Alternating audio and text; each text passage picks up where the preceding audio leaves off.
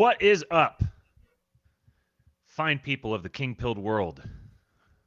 Welcome to another live stream. If you're listening to this on YouTube or Twitter or Facebook, as we are streaming live, I am Matt. The green man is Cooper. And I do believe that we have another banger for you guys today. Do you agree, Cooper? Yeah, I I had like I ate like four of these nicotine mints and have had two cups of coffee since being home like an hour ago, and I'm like sweating profusely right now. so I'm amped. I'm ready. You're set up for success. That's right. Speaking of uh, nicotine, I got distracted during the uh, the intro song. It's so good. I was just distracted, and I forgot to uh, get my nicotine game on. So I'm going to do that right now. You're not firing on all cylinders. No, man. You're not I'm- providing the best bang for buck for our loyal listeners. That's right. I'm having to talk, tell them about putting a Zyn in. I'm firing on too many cylinders. That's the problem. Mm. What's Yeah, going on, guys? Chews. Blue Chews. Yeah, yeah, that's what it was. It was a Blue Chew. Um, because I want to have a boner while I'm talking to Cooper. That already happens. that's true. That's true. I don't even need the Blue Chews. Yeah, that's right. Uh, if this is the first time you guys are watching this, uh, little housekeeping. Just you can you can follow us on uh, YouTube, uh, Twitter, and Facebook is where we stream live. Just look up King Pilled, uh, the page on on Facebook, uh, and then and you can follow me on Twitter at Real King Pilled. That's where we where we stream this out. And then obviously here on YouTube. If you're watching us live on YouTube right now, we've got 12 viewers and five likes. So you guys are off to a bad start. You got to you got to hit that like button for us. See, see, we're the ones we're putting in all the work here, and then you guys just sit there and listen. So you guys got to do your part. You got to, Consumers. yes, yeah. We uh, we we want a mediocre audience, and you we need you guys to do your mediocre job. Um, that's a reference that will make a little more sense by the time we get to the end of the show today, because uh, Cooper here is going to make the case, um, or he's actually going to cite someone else making the case for mediocrity, and I. Um, I almost was thinking about titling this episode something trying to make a play on like like using like mediocrity to produce greatness. Um, but again, this is this is that's a reference that'll make more sense uh, later on down the line here. So, um, so yeah, subscribe, follow, like the stream, share the stream, all that sort of stuff. Today, uh, we called the show "Ethical Piracy: Plundering Globocorp," and we want to give you guys we've often talked a lot of theory a lot of philosophy been a little more abstract in a lot of the things we've discussed but today we want to actually uh, a combination of casting a actual tangible positive vision and also giving you guys some actual things that you could do if you're one of these people who Praxis. yes praxis Whoa. if you're one of these people who's who's just kind of like okay this all sounds great and everything but i've got my you know i've got my dead end job i'm doing whatever you know i maybe i'm in college and i'm trying to get my degree and i just don't really know what i'm going to do with it and i don't want to do a nine to five the rest of my life. And and I, I buy into this idea of like okay we need to build a civilization. We need to start cooperating together. There's lots of there's tons of opportunity out there. You know social media dramatically expands the capacity of of what we can do in terms of organizing socially. Like you, you might buy into all those things but you're like okay well what do i do though? Like this stuff all sounds great but what do i do? I mean you could join the king pilled supporting listeners group and we give you other stuff in there. Um, and uh, you can be a part of some of the projects that we're building. Uh, subscribestar.com slash kingpilled will get you in there right now. And that's one thing you can do but i understand that it's kind of like it's like we're going to get you all amped up with this these great ideas and then you know what's the call to action? Well go join our our, our, our group and give us money. You know there, there- Yep, there's kind of a it, it kind of it, it it strikes the cynical um bone for a lot of people. And i understand that because i experience the same thing when i'm listening to other people on their various shows and whatnot For the record, I am I don't know about Matthew, but I am explicitly here to grift. So Mm-hmm. Yes, yes. That's the only. That, that was the sales pitch to to Cooper. Like when I was like, "Hey Cooper, I want you to be the co-host." I was like, uh, "This will give you an opportunity to hone your grifting chops. You can just practice on on a, a YouTube stream nobody cares about, and then uh, become the greatest grifter of all time." So, so he's using me and he's using you guys. the grift master, as they say.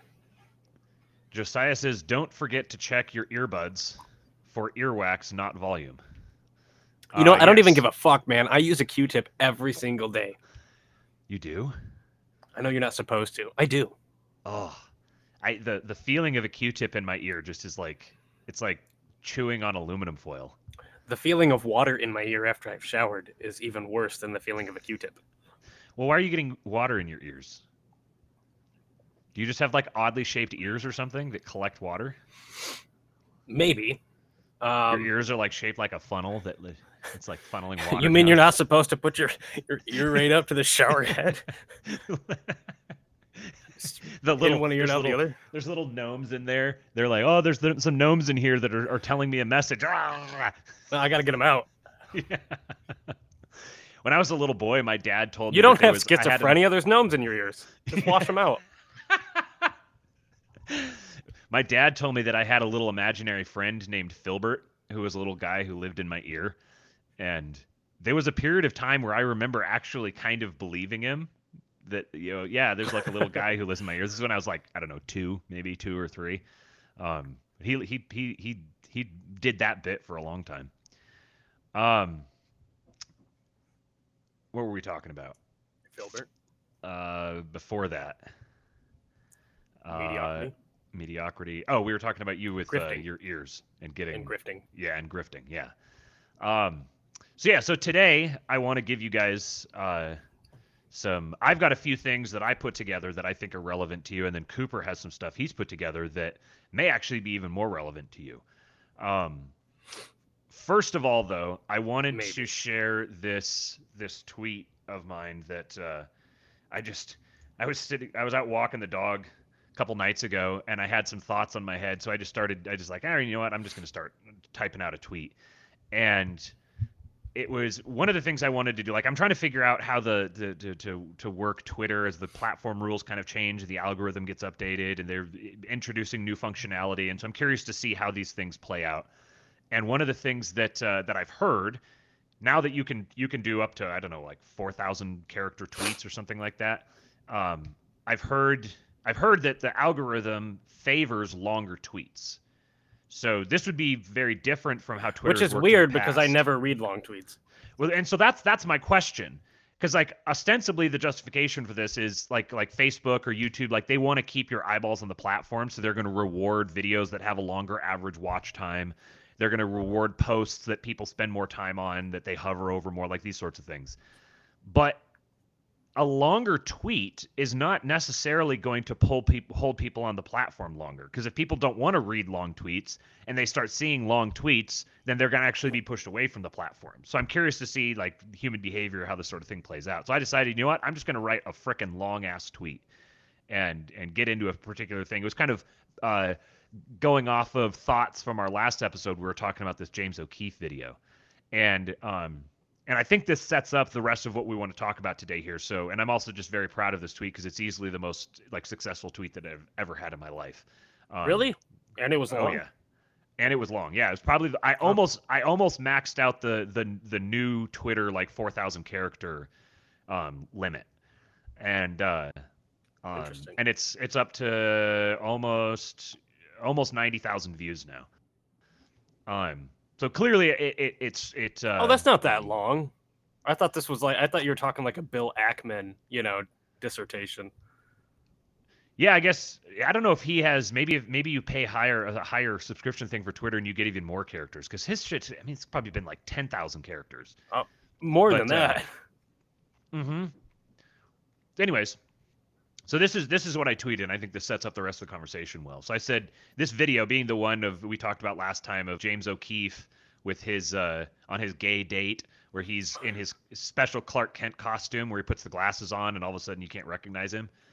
And, And, a sweater uh, vest. and a sweater vest. Yeah. Um, and he's on this date with this guy, and they're just talking about all this the the inside baseball about the administration.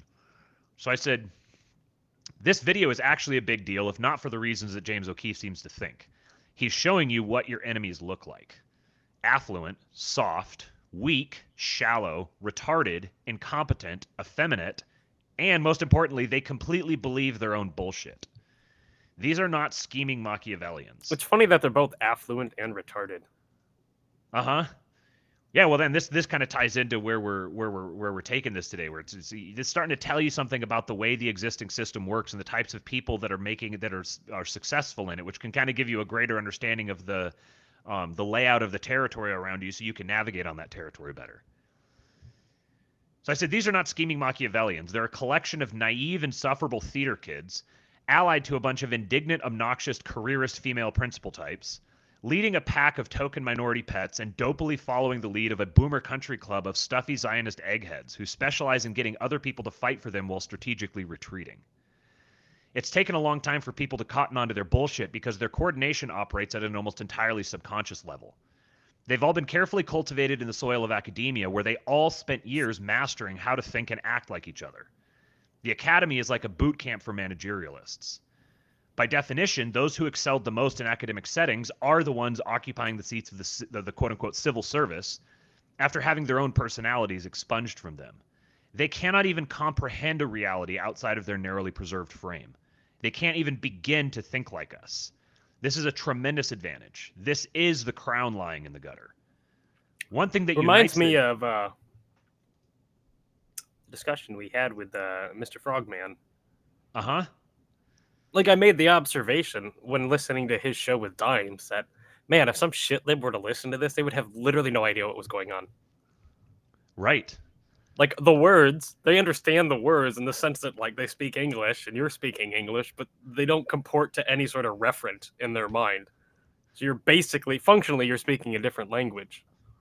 Yes, and the way that they'll interpret that then is they don't understand it, so they they'll, they'll be like these people are retarded, like these people are primitive, yeah, right. they're they'll stupid, they, yep, yep. yeah. So it's like they're this is this is peak midwit, yeah, uh, oh yeah, behavior, and I think midwit is probably not something restricted to a particular IQ.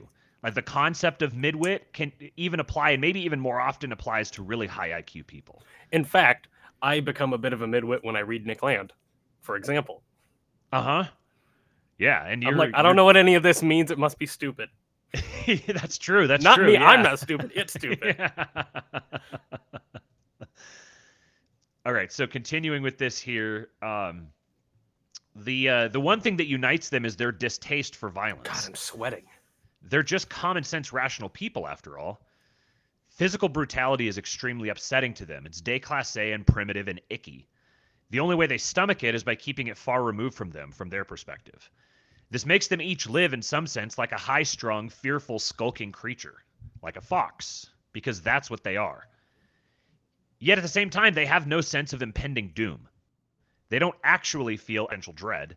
They lead such insulated lives that they have to ape feelings of dread about Trump to convince themselves they're not actually two weeks away from mass famine and cannibalism were the right events to kick off.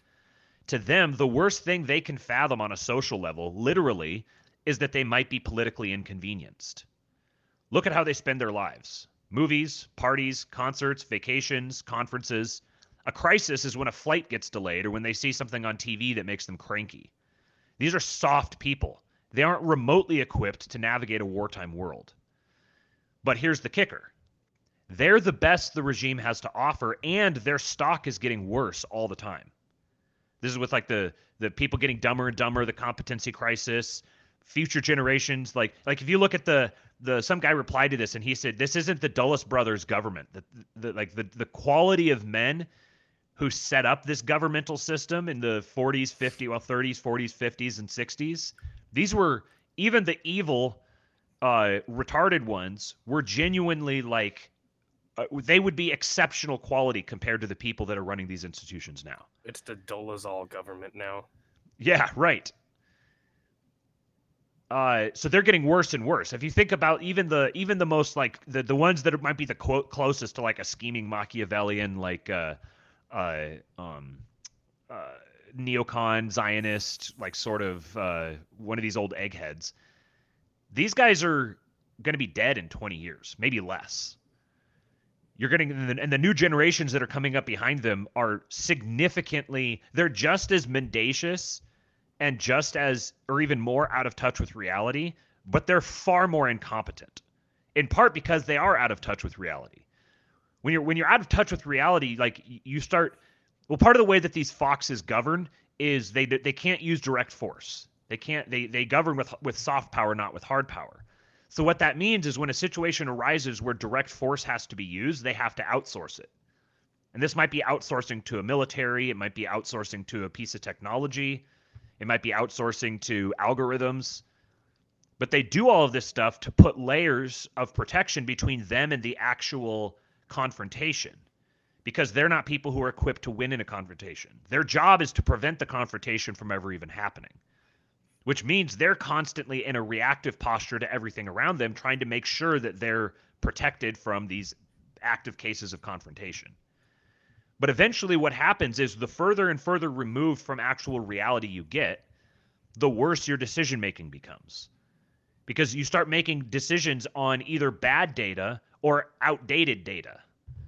Because it's taken so long to get back to you that you're not, you can't make the right decision. This is part of the reason why traditionally a military chain of command is the people at the top coming up with the broad the broad strategy and then the people at the bottom managing the specific tactics. So you're given a accomplish this task. You're not told how to do it.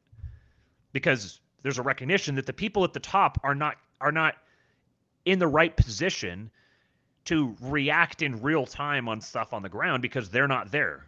And if you have to run everything up the chain of the command for every single decision, then you start getting poor and slow to react.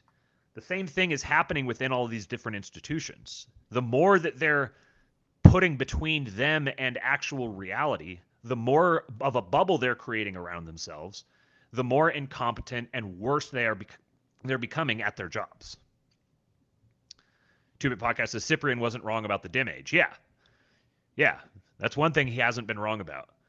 The dim age. It, we're truly in the dim age, and that's what you're seeing in this video. So continue the tweet now. Trump brought all these archetypes into full view. Very apocalyptic, one might say. This was his value as a bull in the china shop. He forced them to reveal that they are fundamentally reactive. He put them into a reactive posture where now they're forced to react to him. And they're trying to get out ahead of him, but he's unpredictable. And he's kind of charted a pathway for other people to follow where they're beginning to function similarly. You can see this with someone like Elon. He's he's getting very Trumpian in a lot of things he does. We're going to talk about Elon more here in just a minute. As another example of the incompetence of this this class. So because they're reactive, they can be engaged, they can be baited, they can be outmaneuvered, and they can be outcompeted. They're an extremely poor governing class and they're rapidly getting worse and worse. Ultimately, when faced with true hardship, they will quickly crumble. They'll concede and acquiesce to anyone who promises them relief and the ability to freely pursue their peccadillos, whomever keeps Netflix on, so to speak. They took over the institutions because no one was guarding them. We just have to take them back. Can you be cleverer than a retard? If so, then you have no reason to be blackpilled. If not, well, as you were, forget everything you just read. I know you will anyway.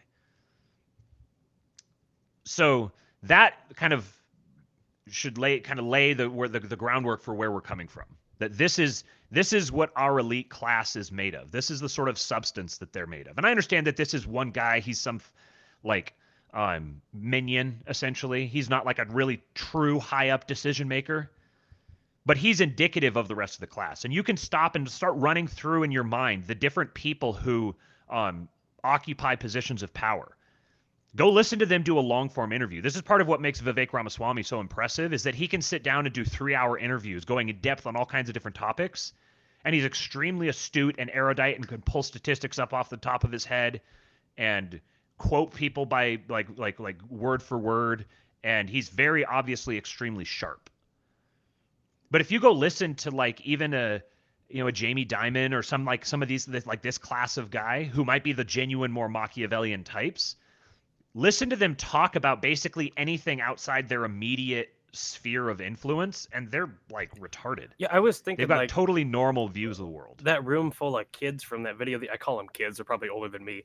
Dancing to fr- the Burning Man kids dancing to freaking Creed. Yeah. That's like that's the enemy class. Right. Are you scared? You're scared of that? there's yeah there's there's just if you actually encounter these people like if you go if you go walk around in LA or or Go to a cafe. um, Go to a cafe. yeah go talk to these people number one they're pack animals and they're Yep. pack animals because they're timid and fearful when they actually encounter a right winger I, I get a lot of experience with this because I have my separate identity that does stuff with sports, with uh, soccer and, and and baseball and football, and I'm from Seattle and L.A. And those are the, the the fan groups that I'm around. These people are the shittiest of shit libs, absolute peak shit lib, and they cannot comprehend the way anybody else sees the world. Just have a have a conversation with them about anything. They have got the most shallow normie view on literally any subject. No comprehension of history, like military strategy, like philosophy. They're not thinking about they, the Roman Empire. No, no. They're watching uh, uh, Instagram reels about makeup, millennials murder and parties makeup. or whatever. Yeah, yeah. These are not intelligent people it was funny when when a bunch of our soccer fans came from LA out to the um uh, out to Austin for a game last fall. We went out and met up with them. So we're in Austin. If, if so, if you haven't been to Texas, if you're from a coastal city, like there's a there's definitely a different culture in Texas. You can feel it, you can sense it Im- immediately. But if you're if you go to Austin, there's a very distinct difference between the rest of Texas and Austin. Austin really stands out as being you can tell it's being being um, taken over by Californians. Like that's you could very much feel that. So these people we go out, we meet up with them before the game, we're getting some drinks and stuff, and just talking with them, and then being part of their uh, part of the little uh, Discord servers and stuff, and hearing them talk about their trip. They talk about coming to Texas like I would talk about going to North Korea that it's like this foreign bizarre land where people have these really weird cultures and they like you you you you run into them in a parking lot and like they Austin say hi to you. To yes, that's how Austin feels to them. Wow. These are not like the fact that these people are NPCs, that they're just empty suits, should be a white pill to you. It means they I wonder just how follow they would whatever feel is like fashionable. Going to frickin' like Saranac, Michigan or something. Just like a town that's it's literally like a post office, three houses and like a gas station. That's the town. Mm-hmm. They would be I can tell you they would be genuinely terrified. Yeah, Trump. Like if they everywhere. were by themselves, yeah, if they were like walking by themselves, it would they would have the same um uh like like posture or state of mind it's like walking as through a woman walking across a dark parking lot at night to her car. in like the ghetto. Uh-huh. These so these are just extremely soft, unimpressive people. They're they're perfectly nice. They're great. You can have a conversation with them it, as long as it doesn't get into politics. Like, you know, they're fine. They're they're great. Politics comes up and they're just just like and they see themselves this is the thing they see themselves as the underclass they see themselves as the the the um the like not i don't want to say victim but they see themselves as the minority going against the powerful majority What's freaking hilarious about that is they both see themselves as like the underdog and also as like the sophisticated. yes know. yeah so they see themselves as high class, sophisticated people who are being um, who live as a minority in their society that's that's dominated and overrun by the unwashed primitive masses. rednecks. Yeah. yeah, yeah. So that and this is like to any of us here, anyone listening to this, it should be transparent to you. I can't imagine you finally you coming across this show and listening to the show if it wasn't obvious to you how delusional this is. So this is like if I was to describe this reality to them, they would think I was I'd lost my mind and needed to be committed. They they would not. It, it was completely foreign. It wouldn't even be like they wouldn't even be able to like engage with it and debate it or anything. It would be I might as well be telling them that that um that trees have legs and they get up and walk around. They just would never even even consider it. So oh, we just got raided. Uh huh. Here it comes. Mr. Jim Bob. I saw someone say that it was going to happen. What's up, Jim Bob and Jim Bob listeners? Good you guys. Good to have you guys here. Hopefully, we give you some uh, some quality, actionable uh, content here. Um. So all of that being said, a, a great example of how these people are absolutely shooting themselves in the foot. Well, okay, before I get into that, I wanted to say as I've been starting to really understand this phenomenon a lot better, and um, I've been like, uh, kind of pushing back against this relentless black pilling, uh, these just kind of the the the perpetual negativity we talked about in the last episode. And as this stuff is starting to become clear to me, I've realized our big concern is not that they're going to take over the like that Yuval Harari is going to become God Emperor of the global uh, society, and we're all going to get trapped in coom pods and be behind barbed wire with robots hovering over us. Like this is the thing that that people like in our circles seem to really uh, perseverate on. They really freak out on this kind of notion, and I've realized that the genuine concern with these people, these people that like there's a serious expiration date on their power, their domination, their their ability to maintain the governmental structures just because of their sheer incompetence. There's an expiration date on it. I don't know if that expiration date is 5 years or 50 years or 100 years. But either way, there's a distinct expiration date and I'm I'm really thinking it's it's getting earlier and earlier because of the the um, exponentiating effect of technology and social media and the way for people to put ideas together and start to organize like it's accelerating these social patterns. So i think we're probably closer than not. The big concern is not these people turning into authoritarian oppressors that that that make us slaves.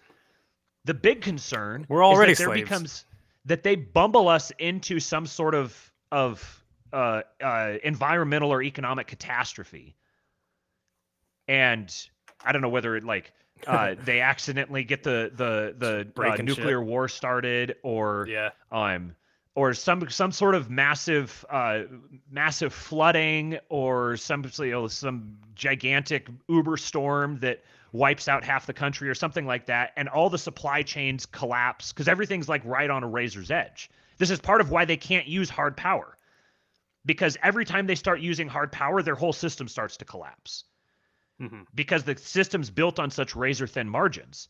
So they're being increasingly demanded to use hard power while being increasingly restricted on the extent to which they can use hard power.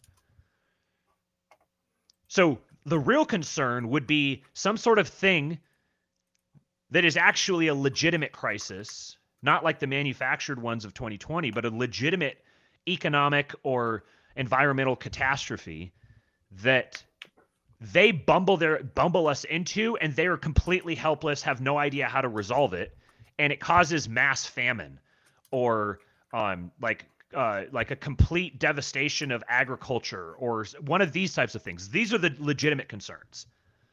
The fact that if we actually encountered a serious issue the adults are not running the show. And there's going to be a really rough period as they collapse out of power and the adults have to step in. This sort of pattern is, is you can see this all over the time all over the place throughout history.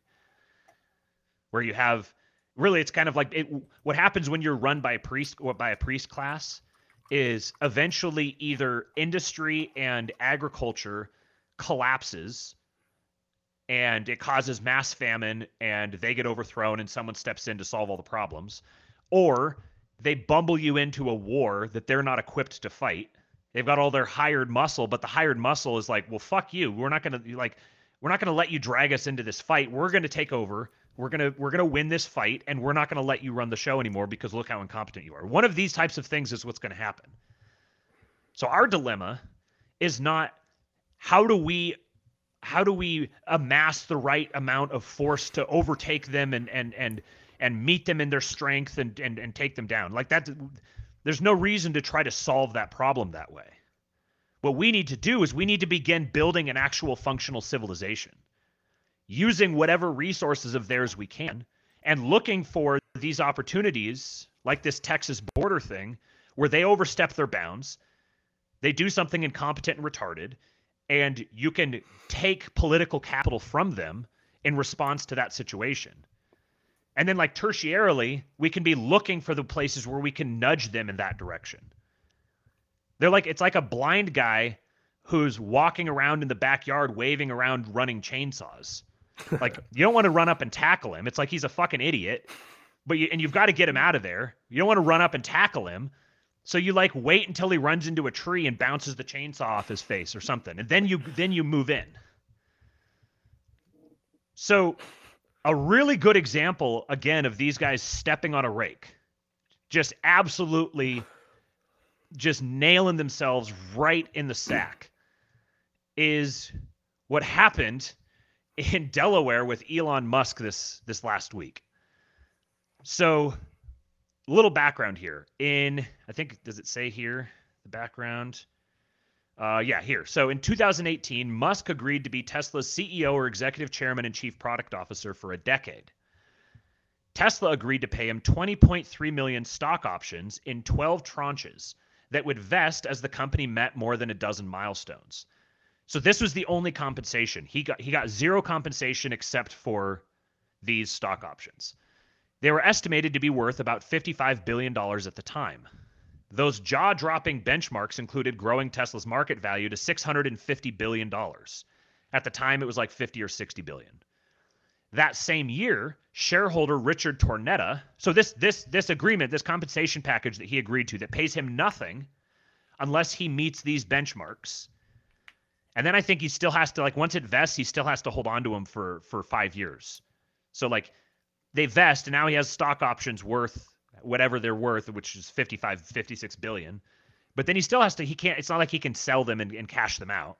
He still has to hold on to them for five years. I'm pretty sure that was one of the things I read about it. So at the time, the board and the shareholders overwhelmingly voted in favor of this uh, compensation package. And there's some really funny news clips. If you go look for them, you can find some really funny news clips of people on like C-SPAN or CNBC or whatever talking about how like what's this guy thinking? This, this he's what a clown. You know, think about what people thought about Elon Musk in 2018. He, oh, this guy's a clown. You know, he's like he get, went and smoked weed on Joe Rogan's podcast and he uh, uh, he like tweeted that he was thinking about taking Tesla private and the stock went nuts and he and everyone freaked out and this is what people thought of Elon Musk back then. So it's really funny going back and hearing all this. And now they're and they're like 650 billion dollars. Ah ha ha ha ha. You know, he's gonna get there. He's gonna he's gonna go from 60 billion to 650 billion in like five years. Ah ha. There's no way that's gonna work. Well, Tesla actually peaked at over a trillion dollars in 2021. But at this vesting period, or, or how, however it worked, his compensation package locked in at $56 billion. And this guy, Richard Tornetta, who has holds nine shares of Tesla stock, he sued Musk at the time, saying filed a lawsuit against Musk and Tesla to rescind the pay package, arguing that it was excessive and that the company's board breached its fiduciary duty in approving it. In his defense in 2022, Musk dismissed claims that he had a role in putting together the largest ever corporate compensation deal. So this so this guy sued Tesla and uh, and Musk for this, and this last week, one single female judge in Delaware ruled in this guy's favor and threw out Elon's compensation package. Wow. Elon left that uh, left the court and immediately tweeted out, "Do not incorporate your business in Delaware." Now, I don't know if you guys know, but Delaware is they're like their economy depends upon corporations incorporating there. Yep. They're they're they're essentially like a tax haven. 20%, a full 20% of Delaware's revenue comes from franchise taxes. 63% of Fortune 500 companies are incorporated in Delaware. And you just had the guy who was the richest man in the world probably the most famous and influential businessman in the world, publicly say, do not incorporate your companies in Delaware. because of one female judge. because of one female judge. I guarantee you, you've that 63% of Fortune 500 companies CEOs are now like, okay, when's my compensation package getting thrown out arbitrarily because one single person sued the company? This is the sort of thing that gets wealthy, powerful people real unhappy with the Democrat Party. They're already unhappy with them. You can you can read it in what they're saying, what they're not saying, having to deal with this whole Harvard scandal, all of this this constant they're all coming out and counter signaling DEI and ESG.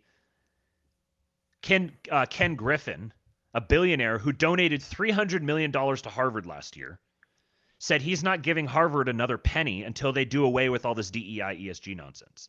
Now, I'm not saying that that means, oh, yay, it's all going to go away. I'm saying a key plank of political energy for the Democrat Party is being loudly countersignaled by the people who supply all of the money.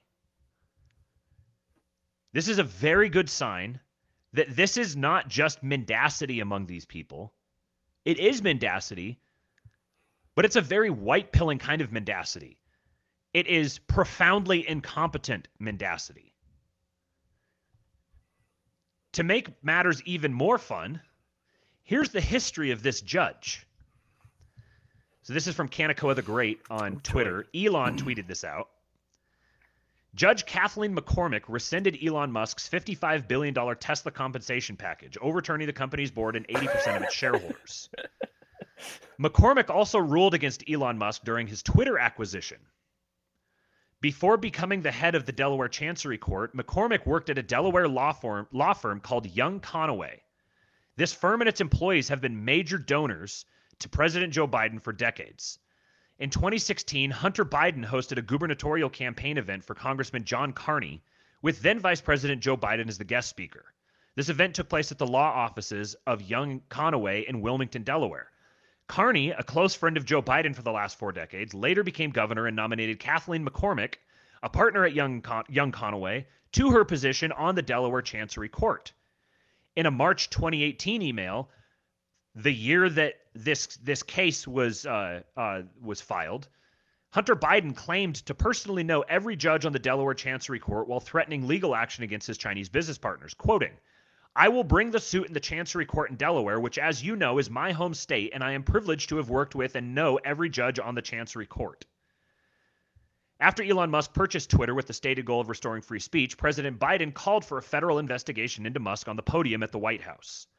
Following this, the Biden DOJ, SEC, and FTC initiated legal actions and investigations against Tesla, SpaceX, and X. This recent just decision by Judge McCormick, who worked with Biden's top donors and was nominated by Biden's close friend to override Tesla's board and the majority of its shareholders, is another clear example of the Biden administration and its allies weaponizing the American legal system against their political opponents. This is the judge right here. Mm. In the uh, the tweet that I um, I read a little bit ago, I referred to the um, obnoxious careerist female principal types. That's mm. this woman. Yep. She's one of them. School marm. Uh huh. So this is, I mean, th- th- I think people get really concerned. It's probably right to be concerned, but people get really concerned when they see this level of blatant corruption. And it's easy to mistake this level of blatant corruption as um, evidence of just how powerful and insulated these people are. But the problem is, if you want to be corrupt, the worst way to be corrupt is to be transparently corrupt, especially when you're already in a shaky position.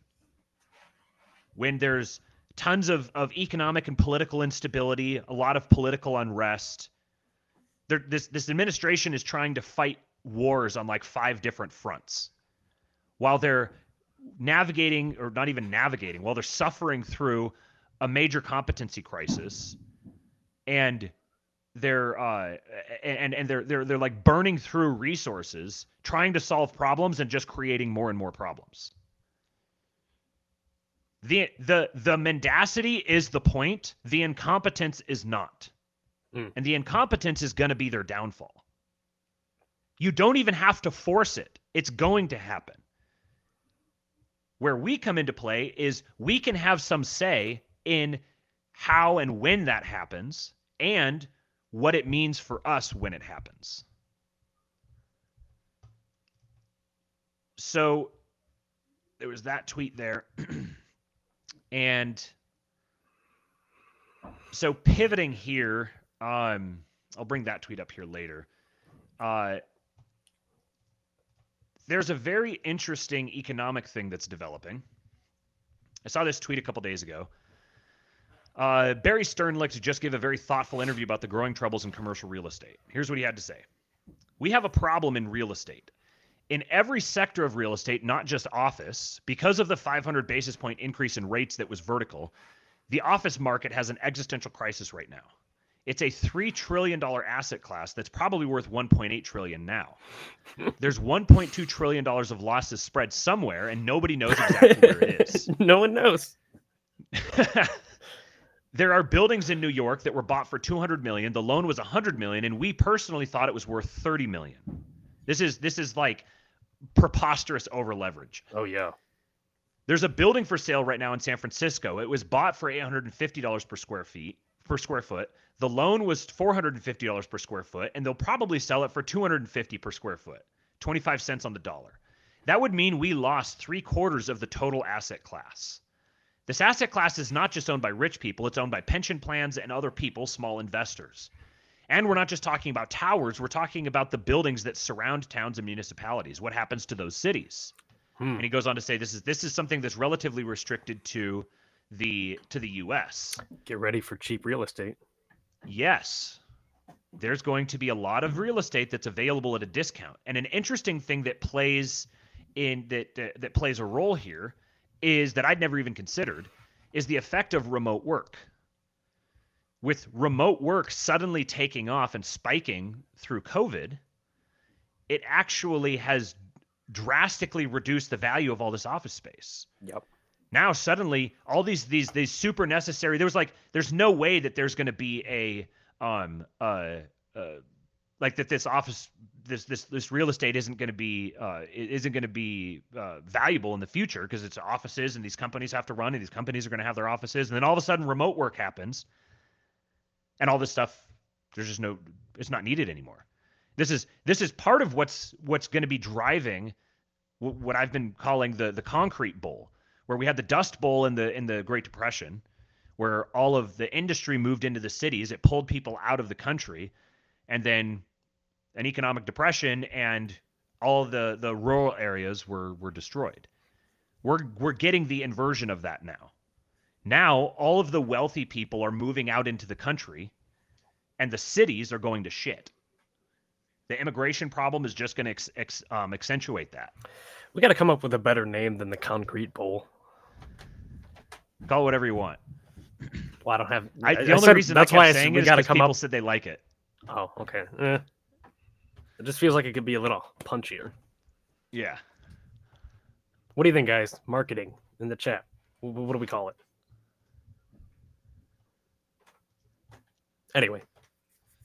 So, related to this,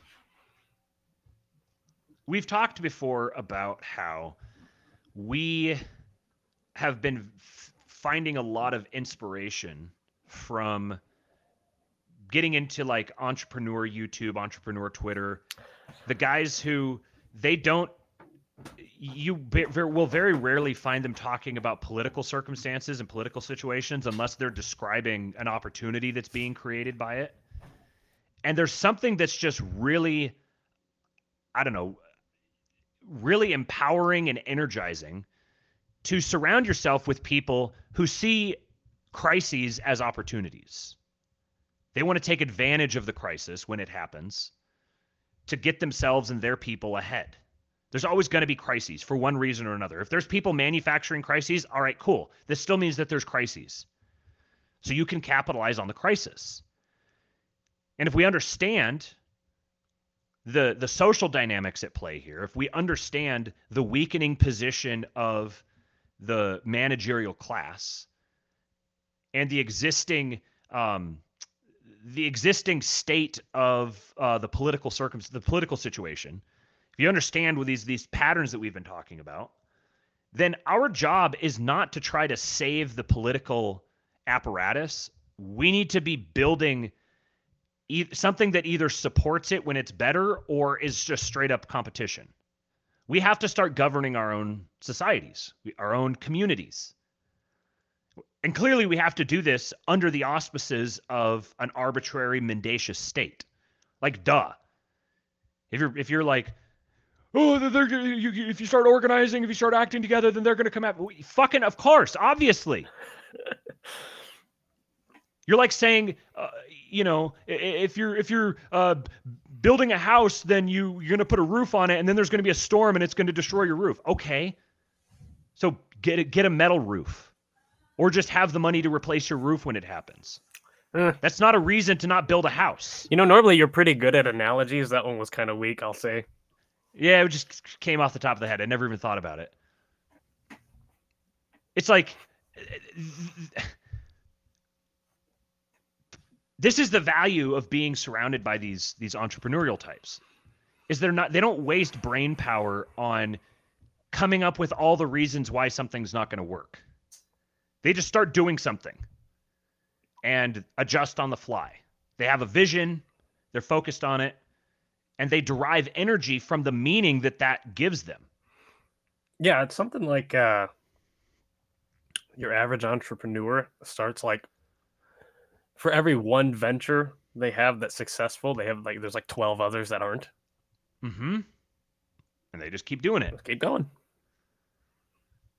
here's an example of the type of mentality that I think I think our people need to really start taking on. This is what we're this is what we're trying to inspire here. So this guy here, strip mall guy at Real Estate Trent, he said a major bottleneck in real estate is raising capital for your first deals. In my case, I raised a total of 400k from eight friends after calling everyone I knew when I was 26. Others who've built real estate portfolios, how did you raise the money to do your first deal? I want to go through some of these replies because I was scrolling through them and I was just like in awe at these people. These are these are are are the most impressive people I can think of. This is genuinely remarkable stuff. Even just think about this. He had a, a, a real estate venture he wanted to get into. He needed capital for it. Instead of sitting here complaining about interest rates or complaining about how the, much the cost of living has become or how hard it is for him or like you know he's got this job and he can't he doesn't have time to try to work a second job and save up money and it's going to take too long.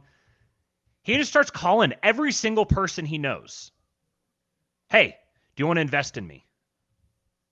I'm trying to raise money to, to, to start a real estate gig you want to invest in me he raised $400000 from eight friends he got an average of 50 grand from each of these eight people just by calling them and asking them to invest in him because he had a vision and he's going to work toward that vision. So he, he accomplished something that most people would probably think is impossible. And you might say, oh, well, he obviously just had rich friends. Okay, so if you need if you need $400 to start $400,000 to start your real estate gig and you don't have rich friends, go make some fucking rich friends. Here's some other examples. Go join the Masonic Lodge or something. Yeah, right. Start going to like conferences and cold calling people. But nobody wants to do that. Everyone wants to talk about how we don't have don't, society don't, and don't be low a trust. Don't and... do that. That was a joke. Everyone wants to complain about how you know oh, our society just collapsing and nobody trusts anyone and, and you know we don't we don't have a we don't live in a society anymore and but you don't you, you you won't go like cold call someone and ask them to invest in your project. This guy says, our first deal was an 11 unit and we raised 69 nice, $69,000 from a close friend who emptied his 401k. He took a risk on us. They got a dude to frickin' empty his 401k for them. 10 years later, we've raised $80 million in private capital. That first investor has since made millions. Sometimes it pays to take a risk on, on starry eyed kids. So this guy dumped his 401k, took a risk on these guys, and has gotten a, orders of magnitude greater return. This chick, I called 10 people looking to raise 100K from each of them to buy a $1.2 million piece of land. I ended up getting 600K from 12 folks. We made 299% on the deal in two years. They have all followed me to the next deals and brought their friends. This guy started off as a broker, knew all the biggest and best investors in my town, and they knew me. One was particular fond of my knowledge of the market and offered to fund my first deal. So this guy went and put himself in a position to capitalize on an opportunity when it showed up, provided proved his value to another guy who was worth invest who, who decided he was worth investing in and changed his life. We've got some This na- one, this we've got some crazy. naysayers in the chat. No way those are real. This is exactly what I'm talking about. I know these stories are real. I know people who have done this. You can also go to all of these these specific stories are real. like you can go to these people's profiles, you know, and like look up their LinkedIn and like yeah. it's not hard to verify. And maybe they're bullshit. even- whatever. And even if it is bullshit, it's still true. I know for a fact, I know people who have done this. I know them personally. This or something like this. This guy here, mine was far more messy. This one's crazy. $50,000 in savings, $130,000 HELOC, two 401k loans equaling 100 grand, and an online lender, 50 grand gave us 280k to start pumping out off-market burrs in Detroit. Burr is a very interesting thing that I would highly recommend if you're looking for something to do with yourself. Just start studying Burr. It stands, if I remember right, it's it's um, buy, rehab, rent, refinance, repeat. buy, rehab, rent, refinance, repeat. Or you can do it as as Burrs buy, rehab, rent, refinance, scale. It's possible to do this. You can go out and you can do something like this. If you really want to, if you're really concerned about your economic standing, if you're really concerned about the state of the world and you're concerned about your ability to navigate through some type of incoming crisis, then I don't want to hear you bitching about the world on social media unless you're doing this type of thing. It's necessary for us to start doing this type of thing and not just doing it on our own, but doing it cooperatively. This is how you begin building a civilization. If we know that over the next two to five years, commercial real estate is going to be at a big discount, then we can be working now to put ourselves in a position to, to take advantage of that. We can be taking these assets for ourselves we can use the the mechanisms of the existing system if we understand it's corrupt if we understand it's unfair if we understand it's skewed toward certain people then we just have to make ourselves like those people to take the resources from the system and reallocate them toward building our own civilization Mr. Two Bit Podcast says primals don't understand investment. It's not part of their frame. You show them how, they still won't do it. Yeah. mm-hmm. yes You could hold their hand through the whole process, they still won't do it. Mm-hmm. You'll see it when someone's selling a course for how to do something, like how to how to learn a particular skill or something like that. Like they've got their specialized knowledge, they've packaged this specialized knowledge and they're offering it to you, so that you don't have to go through the same mistake process they do. They did. You can just learn from their mistakes, skip to the front of the line, and pick up where they left off. But then people be like, "Oh, is this real? Does it work? You- You're charging too much for it." These people are losers. And then, even then, like, also, probably, I don't know, I'd say the majority of people who even buy the program still won't do it. Mm-hmm. Yes. It's Like- so easy Like to be. eighty percent of people who buy something like this never do anything with it.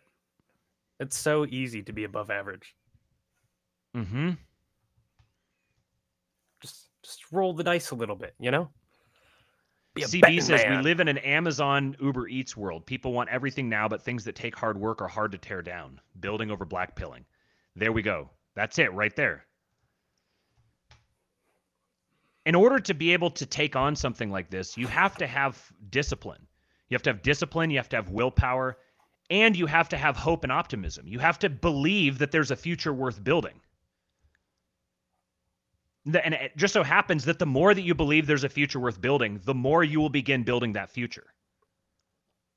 And the more you begin building that future, the more that future will come to be and the more you'll believe in it. This is a self reinforcing process, but you have to take the first step. You have to start actually doing it yourself. And if you're like, oh, I don't want to cold call people, it's a bit embarrassing. Someone might say no to me. Okay. What are they going to do? Take away your birthday? You're going to say no to you. Okay, go call another person. Do you realize how many fucking people there are in the world? Just English speaking. Just in your own state. I wonder how many of the black pillars have children. Probably not many, but I do know of some. Yeah. And that's like it's kind of depressing. Like these poor kids. yeah, no kidding. Like what what sort of disservice are you doing to your children if the only thing you focus on is how awful everything is and how it's all coming down around us and we don't get to live like the good old days?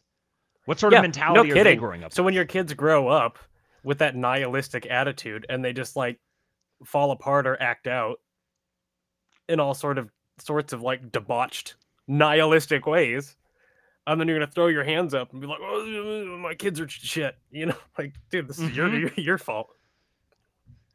and it's the, the people who will act and talk like this will have the audacity to look down on this gay dude that James O'Keefe is talking to. Oh, you out of touch with reality, nihilist, degenerate.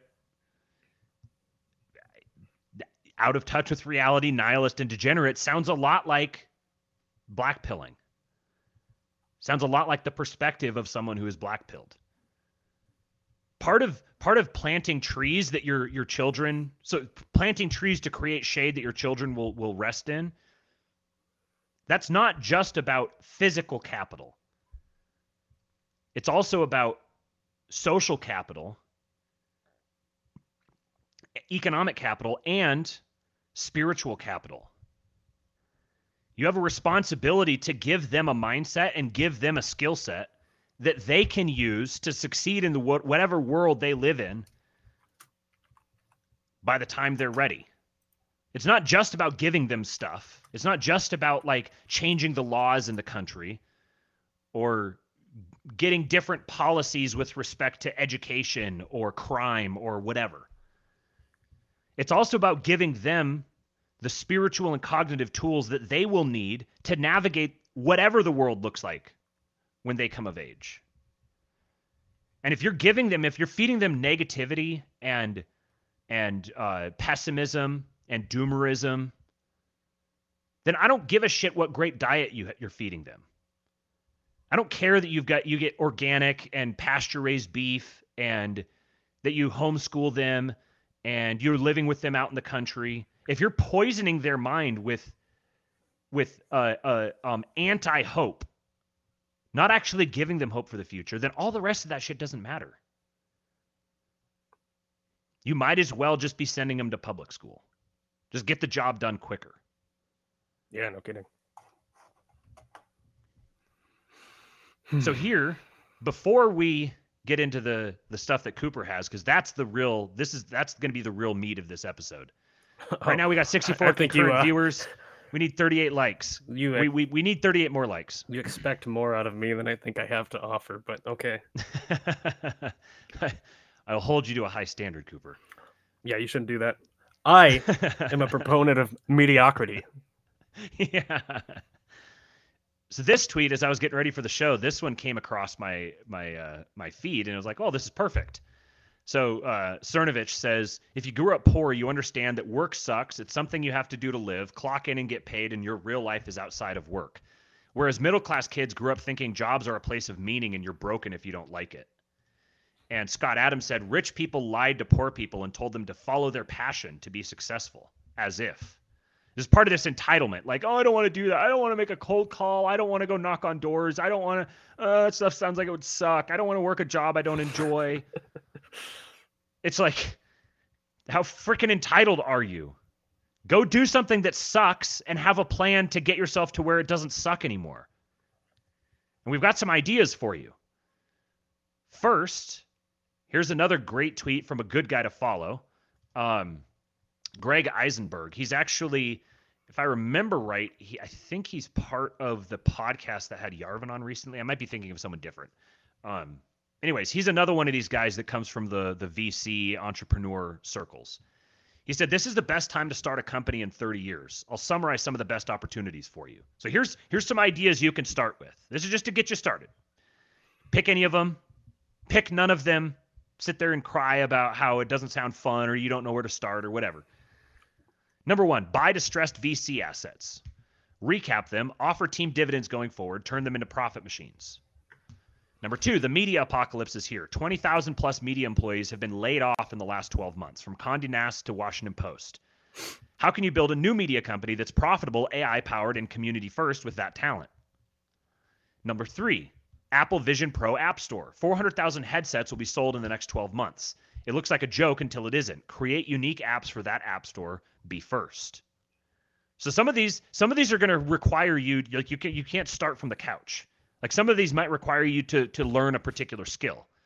You might need to learn how to code in some certain language or um like this, this stuff beyond me. I don't have any fucking idea how this stuff works. But if you're interested in that and you have that uh, inclination toward that skill set, then there you go. Number four, this one I don't understand at all. I don't know what Figma is, but he says the Figmification of everything, turning software that was, was once single player into multiplayer is a generational opportunity. The future of software looks like Arc, Figma, etc. Figma mail grind set. Yeah. Number five, SaaS business model is dying. People are tired of SaaS subscriptions. One-time payments or pay-per-task SaaS is becoming normal. Yeah. So you can go you can go master a particular software as a service, become a, an expert in it, and then freelance with it and charge people per task. This Yeah. is something you can do in your spare time. Yep. Yeah. Subscriptions suck. Uh-huh. I hate subscriptions. I like this term, elder tech. Boomers are retiring, probably one of the most underserved audiences, so much to be built for them. If you're super super jaded about the boomers and like you recognize that these people are just you, you see how they let how they treated their their parents when their parents retired, they put them in a home and visited them once a month and they're and just like blew through their entire inheritance and they're not leaving you anything. Well, this is a way you can take advantage of them. You could start investing in in in old folks' homes or in technology that old folks are going to need when they're when they're in those homes or or even for the for the people who have families that will actually take care of them and provide for them you can come up with ideas. Think of certain problems they might have. They got all the money. go get that money from them you could don't just complain that they're going to throw it away on other ventures. Go get your basket and put your fucking basket in those ventures and catch it. Number seven leverage creators. They are mispriced. Most creators can't monetize beyond brand deals. They have distribution old media dreams of. Partner with them help them productize themselves and earn upside gpt store fastest growing product of all time just launched an app store literally the next app store agents for everyone. You can get an agent, and you can get an agent, and you get an agent. Who will be the Oprah of AI agents? Number 10, productized services. How can you make a service like a product? Enable it by global workforce and AI. We built meetdispatch.com to build marketing assets for folks on a monthly basis. People pay us monthly fees, a monthly fee to turn their market assets, landing pages, lead magnets, social assets into revenue generating machines.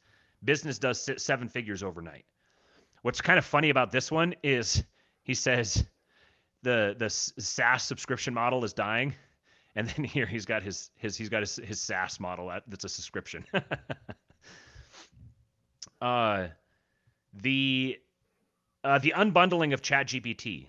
ChatGPT won't be everything to everyone. Just like how Craigslist, Reddit, etc. got unbundled, so will ChatGPT. ChatGPT for X.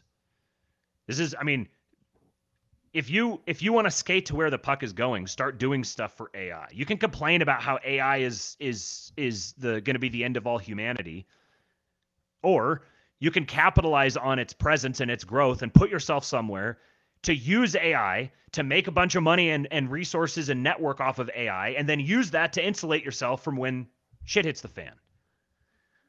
Number 12, internet memberships are the new community digital communities that sell workshops, IRL events, software deals, etc.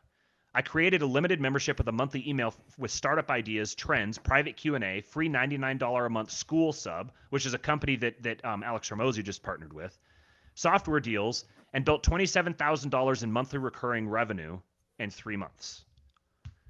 If you want to join a digital community where we're going to be working on things like this, subscribe subscribestar.com slash kingpilled. Come join the Kingpilled Discord server. Number 13, the rise of the detox economy. People are overloaded with screens and seed oils. Build businesses for this new detox economy. Number 14, high interest rates at 5 to 6% make companies want to increase profits and reduce costs. There's a bunch of businesses to create to help them do that. Start thinking creatively. Go solve a problem for someone. Recognize a problem somebody has and go figure out a way to solve it for them.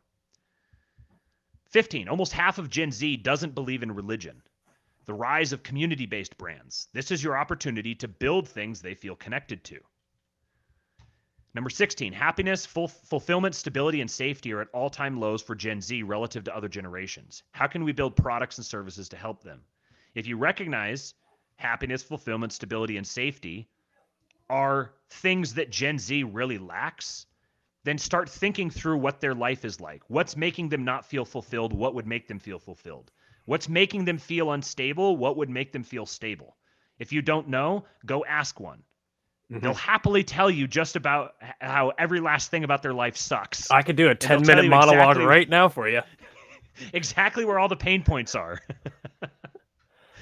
this one might be kind of tough because the other thing with Gen Z is that they don't have a lot of money. So, I mean, this is a, this is here's a free business tip for you. When you're trying to come up with a product, figure out a way to target that product to people who can actually pay for that product. having the perfect product market market match doesn't matter if your if your ideal market can't afford your product. uh, Narniac sixty nine in the chat says LMFAO fifteen to sixteen. That's a really good point. Yeah, yeah, yeah. That's true. I'll bet you those ideas were connected for him too. Yeah, yeah. yeah, uh, I wonder what's going on there. How many more we got? We got a few more here. and I want to put all these out here because I don't know which of these is going to click for someone. Hopefully, one of them does.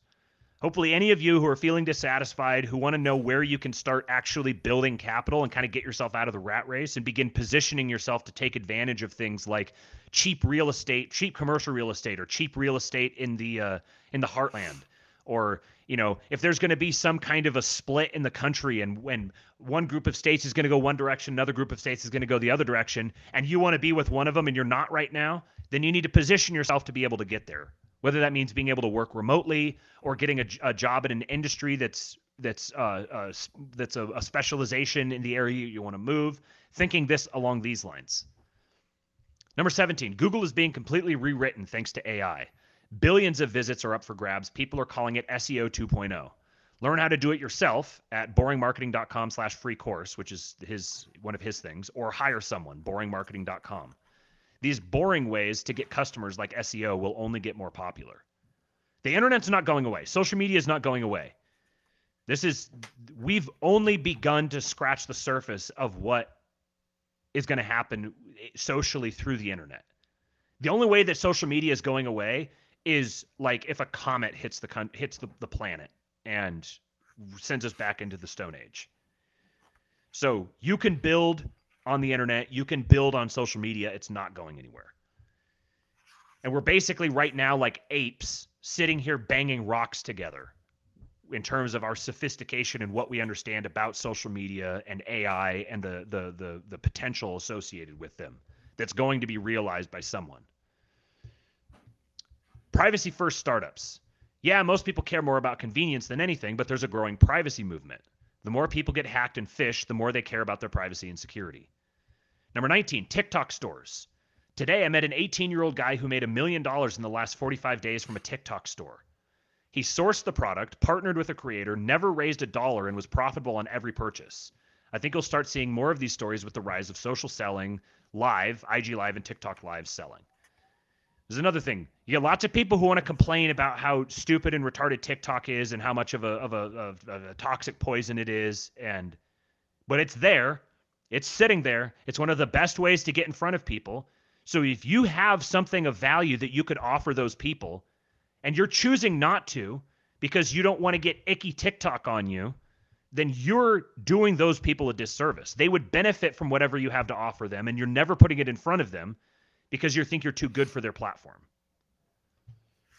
Multipreneurship. Portfolio of internet businesses instead of one internet business. Small mindset shift, big difference. Buy small profitable businesses to help scale it, fund it via customers ideally. 21, the pop of the newsletter bubble. When the newsletter bubble pops, yes, when, it'll be an opportunity to scoop up interesting newsletters and aggregate and take them from a newsletter business to a business powered by a newsletter. This is a really interesting one, and this is the sort of, of venture that you might not even really need a lot of, of capital to start off with. You just need to have a vision and start building it. He says, uh, "This is just a few to get your creative juices flowing. After reading this, do you agree the opportunities right now are kind of mind blowing? Every business is made out of thin air. Just a good idea, the right timing and consistency. The right timing is now. It fires me. Fires me up. Does it fire you up? Hopefully, this does fire you guys up. Hopefully, you do.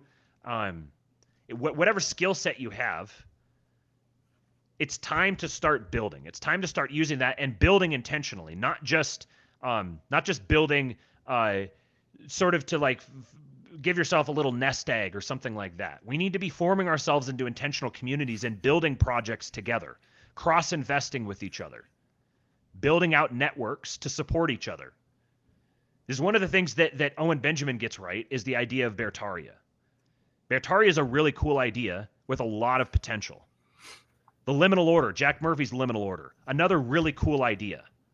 It's kind of like the exit group with uh, um, uh, Bennett's Phylactery on, on Twitter, exitgroup.us. These are the kinds of of of, of um, intentional internet communities that we need to start forming. Our the future survival of our of our uh, civilization, to be able to build a civilization and then survive into the future with it, is going to depend upon us intentionally forming these kinds of organizations now, not just passively consuming internet content but actually going there with a purpose and using the internet to build capital for ourselves social capital, networks, relationships, communities, physical capital, which is land, uh, uh, equipment, buildings, and then uh, uh what was the other one? Physical capital, social capital, and uh, um, economic capital which would be more broadly money, resources, etc. We need to build these things together. Because we can we can actually cooperate and we can leverage ourselves far beyond what people have been able to do in the past. And we can begin innovating in the digital space together and figure out ways to connect them digital space to meat space. This is something that we've been spending a lot of time thinking and talking about, and we've got a whole bunch of ideas. We're beginning to roll out some of them in the within the King Pilled uh, group right now and that's where we're brainstorming on a lot of this. We've got a lot of long long-term plans. But if all of this stuff, if all of these are too creative, they're too far out of your wheelhouse, you don't know how to come up with the ideas, you just need something really basic, entry level. You know, you're like, man, I'm an unimpressive person. I have no idea how to accomplish those crazy things. I don't have the experience. I don't have the know how. I don't have the time, whatever. Our good friend here, our good friend Cooper, has stumbled across an absolutely fascinating. I was gonna say business venture. It's not even a business venture. It's like a, a, a, a I don't know. Cooper, you you, you explain. well, I guess first of all, and this will dovetail well into our uh, recent discussions vis-a-vis like the managerial class and our enemies. Um, so I'll read a couple of excerpts from a wise philosopher and kind of talking about the state of modern employment, some of the traps, and then uh, maybe kind of a solution. And then we'll talk to we'll, we'll talk a little bit about this guy's specific uh, solution, but then we'll kind of maybe broaden up and tie it into aforementioned conversations we've had here on the Real King Pilled Show. In any case,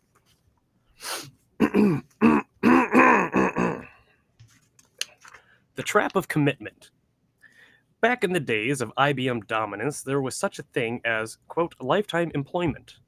Being tied or married to a job and company made sense. The commitment from both parties was there, at least nominally. But lifetime employment and job security died an undignified death, and all we have now is job insecurity. But companies, being entitled and greedy, decided they owed no loyalty to their employees while still demanding their employees be loyal to them. It's like getting all the downside and none of the upside of being married. You get all the responsibility of being a spouse, but no commitment, no companionship in harsh times, etc. All you get is court mandated intercourse once a month via a paycheck. Companies try to induce loyalty with the good old carrot and stick. The carrot comes in two forms. The first are all the psychological tricks used to create meaning or community pizza parties, arcade cabinets in the office, free breakfast, Super Smash Bros. tournaments, employee of the month, all the talk about ownership, owning your work. They want to make you think you're more than just a number on their balance sheet, that you're part of the family.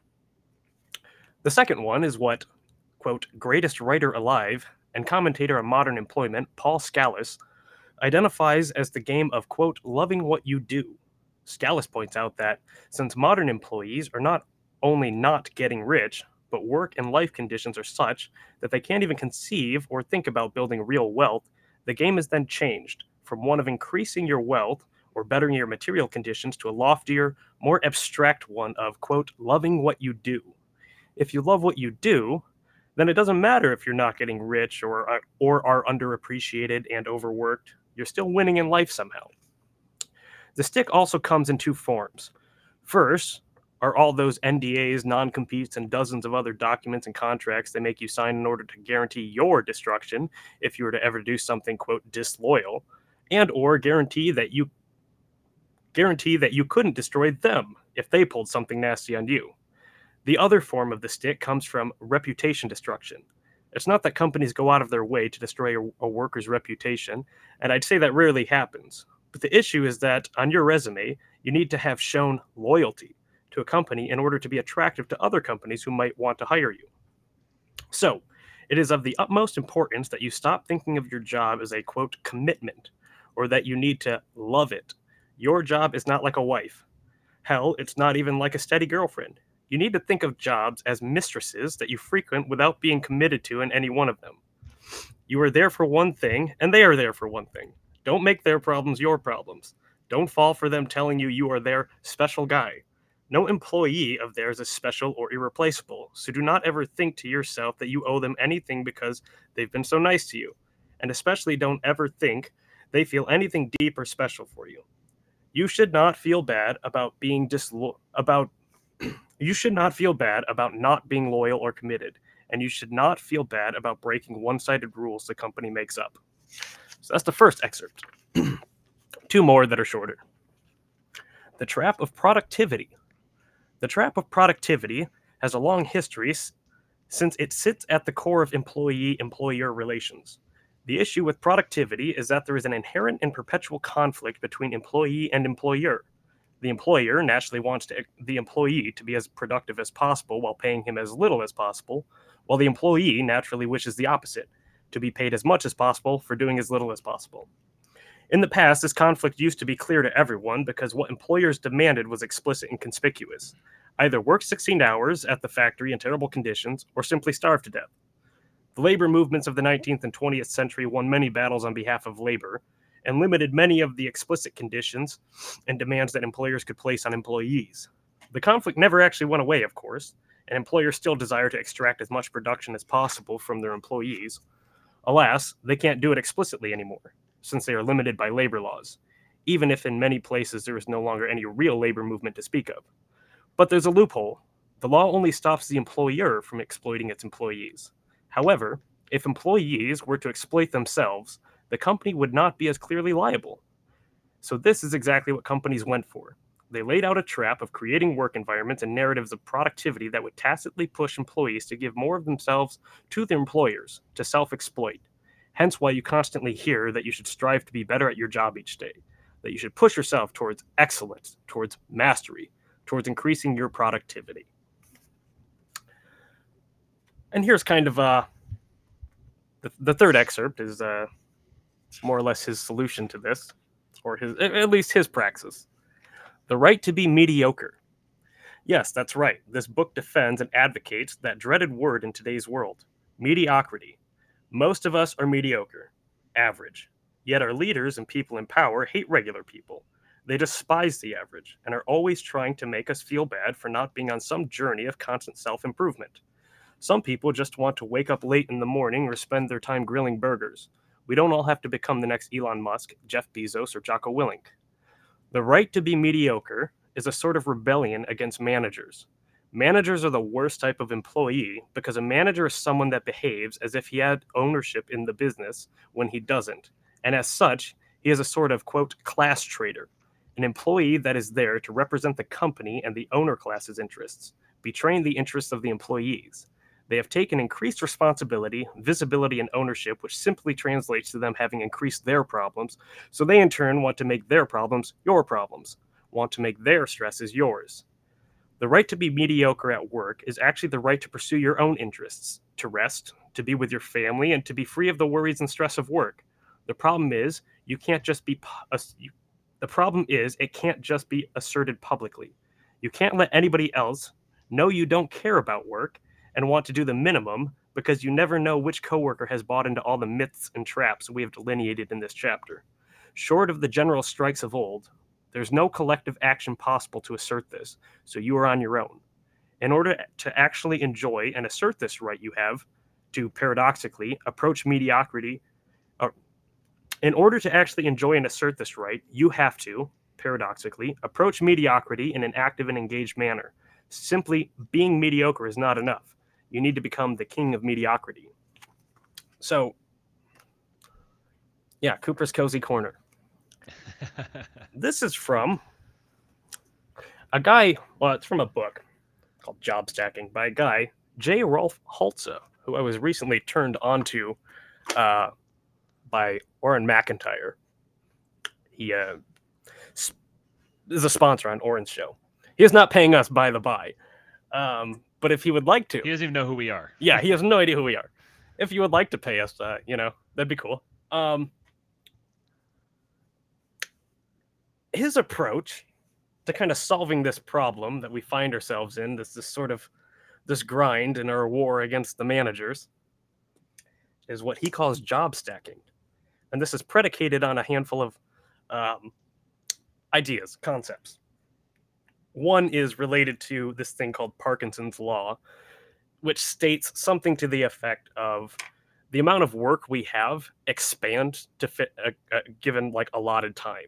So let's say you have an eight hour workday and you only have two hours worth of work to do.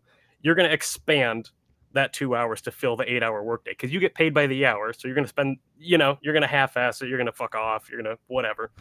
Everyone does this according to the Bureau of Labor Statistics, the average person works like 8.8 hours per day, but the amount of time they actually spend doing like productive work is like two to three hours. Like 85% of people are mediocre. And by mediocre, what he means is they're not excelling, they're not like going above and beyond. They're just meeting the requirements of their job. That's it. And they go home. And leveraging these things, like, okay, keep in mind, like, why should you go above and beyond? Given everything that he said there, I mean, it's absolutely true. It, employers, the managers, the managerial class, they're happy to just extract productivity from you.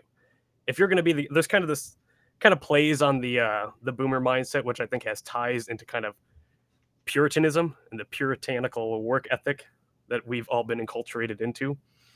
This idea that you know you work really hard and you do 150% and then you climb the corporate ladder you'll be recognized and you'll be given more responsibility you'll take that on and maybe you'll get promoted to a manager and then maybe someday you'll run the company or whatever.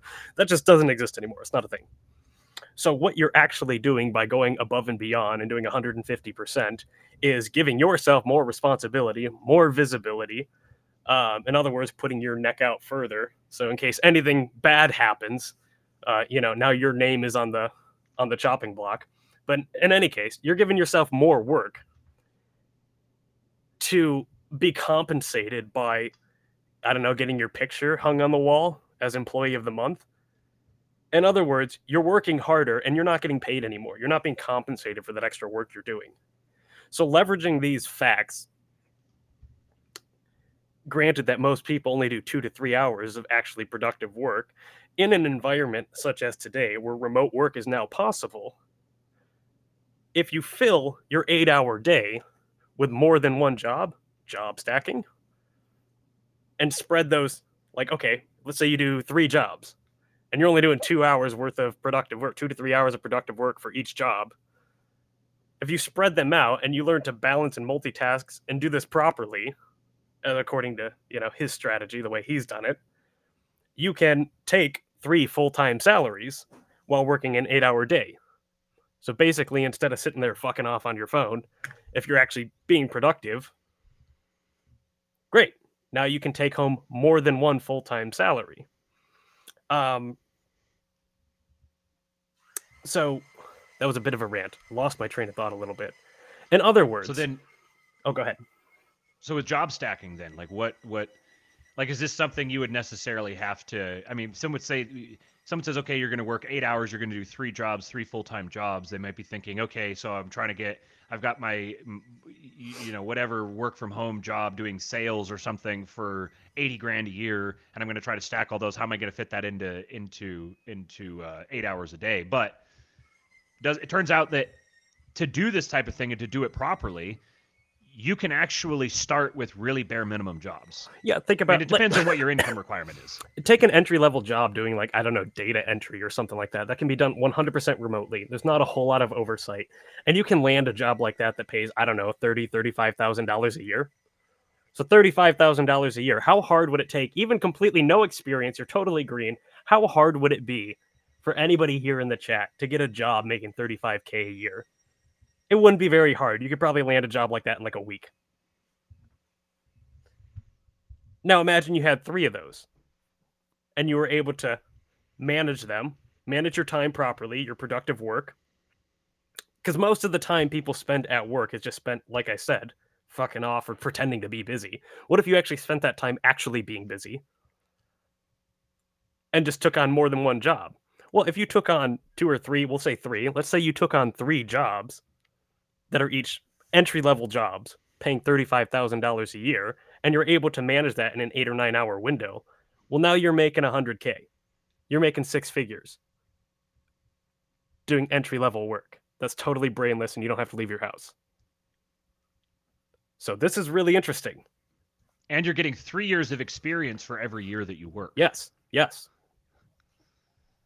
And data entry was just an example. I mean, you could a bunch of different, but yeah, I mean, this guy at his peak, he said he was he was because he's kind of the master at this, so he's you know when he was really testing out his method. And I, you can go to his website, sign up for his course. It's totally, I think, I, I think it's totally worth it. If you do Um, sign up for it, jobstacking.com is his website. Like we said, we're not as- affiliated with him. We might try to become affiliated with him if we can get in touch with him. God, I like what this guy's doing.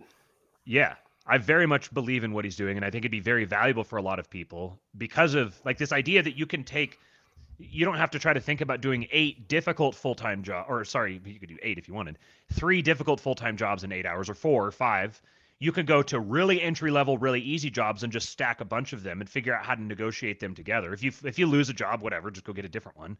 Or maybe it's like, oh, I was I had too much going on. I'll stick with the with Right. the uh, with the Remember, jobs you're not now." part of the family like employers want you to believe. You're a number on their sheet. Okay, Mhm. they want you to do a job, do the job. That's it. Your your And this is responsibility. plundering Globo Corp. yeah, your responsibility is just to perform the job to their satisfaction, which, like I said, 85% of people are mediocre. The the like the stats, the requirements, the metrics you need to meet are not that high. It's not that hard. And man, I keep almost saying something, then you fucking derail me.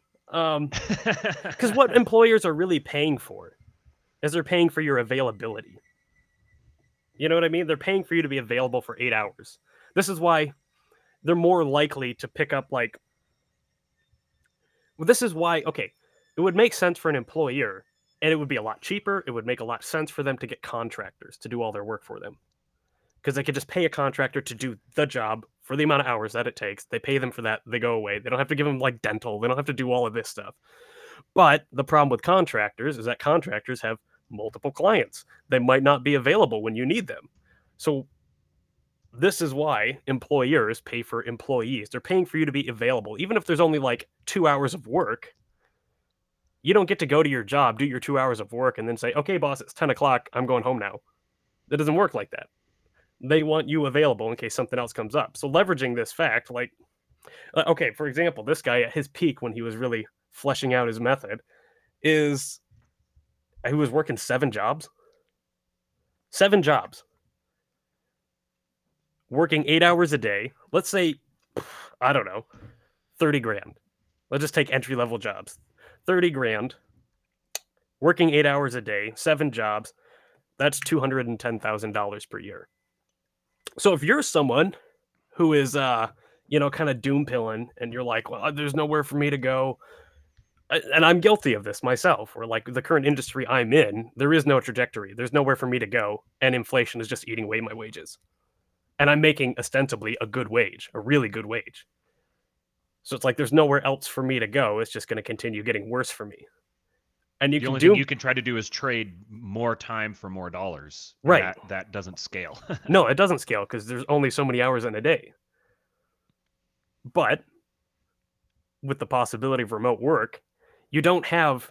See, this wasn't possible just a few years ago because you had to actually go into an office where you had a boss. You know what I mean? But now that you have remote work, you don't have a boss looming over you. You don't have cameras looking at you. You can juggle this. If you do it right, you can juggle this. And if you're someone who's like doom pilling about the fact that there's no prospects for you and that you can't build any capital and that you can't, you know, maybe you have these sort of lofty, aspirations or things you want to do, these goals or these ideas that you want to flesh out in real life, here's one potential possible strategy for you where you could, like, I, you could start making a hundred grand easy. I'm not saying it's to be easy insofar as like you're to be busy, you're to be working, and it's probably to be stressful, but it'll just be eight hours. You just do your eight hours of work, and you can just you like okay. Imagine if you had an extra sixty thousand dollars a year. That you know, like let's say you you know you make forty fifty thousand dollars a year. Your expenses are paid, but you're living paycheck to paycheck. Now add another fifty grand on top of that. That is just like you now have fifty grand. and and and if you think that that's like you're like oh no they're gonna they're gonna come after me they're gonna you know it's, it's you really really underestimate just how ordinary and mediocre and unimpressive and unproductive the average person is who's making a consistent has a steady job and they're not going to get fired anytime soon because firing them is going to cost more money than they cost just being mediocre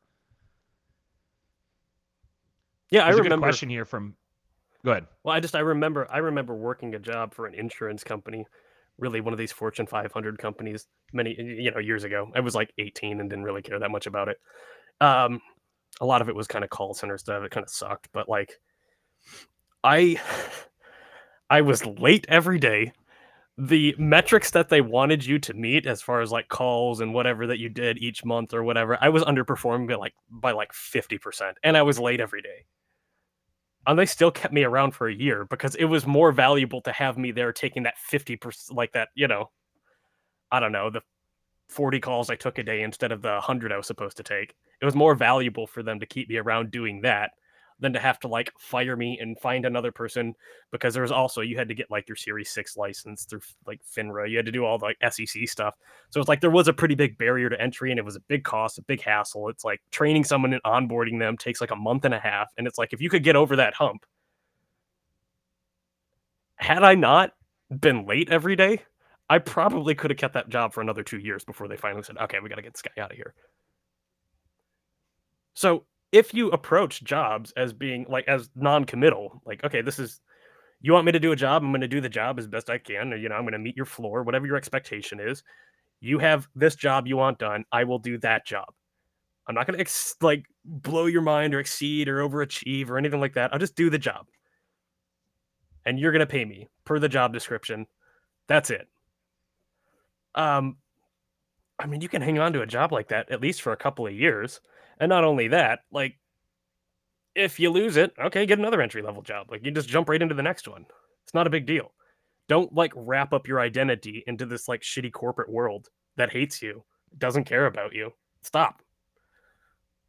and you can and you can you can scale these up as well so if you start off and you get you Imagine get working three- seven jobs for a year.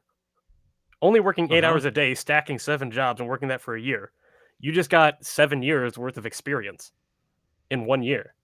Now you can leverage that for even higher paying jobs yes. that are a little more niche the next year and stack those. I mean, this guy's making over $20,000 a month. He working came three from, He was jobs. like software engineering or Yeah, something like, like software that. or something like Yeah. that. Yeah, and then that's where it's like you know you could really You can really good like this won't work for certain industries like sales. This this probably wouldn't work super well for sales unless you found the right company and you're and you're like you can fucking like just go. Um, but a lot of really basic customer service, data entry.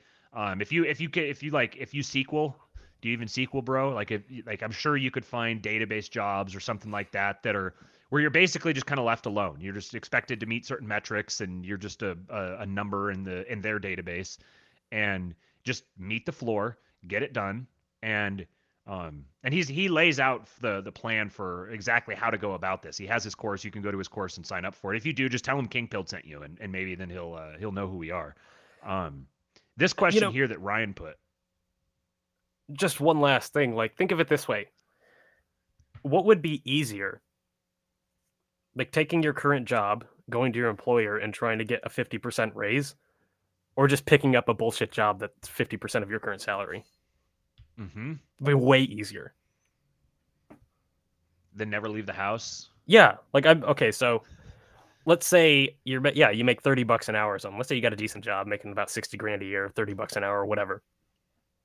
How easy would it be for you to get a fifteen like a fifteen dollar an hour job?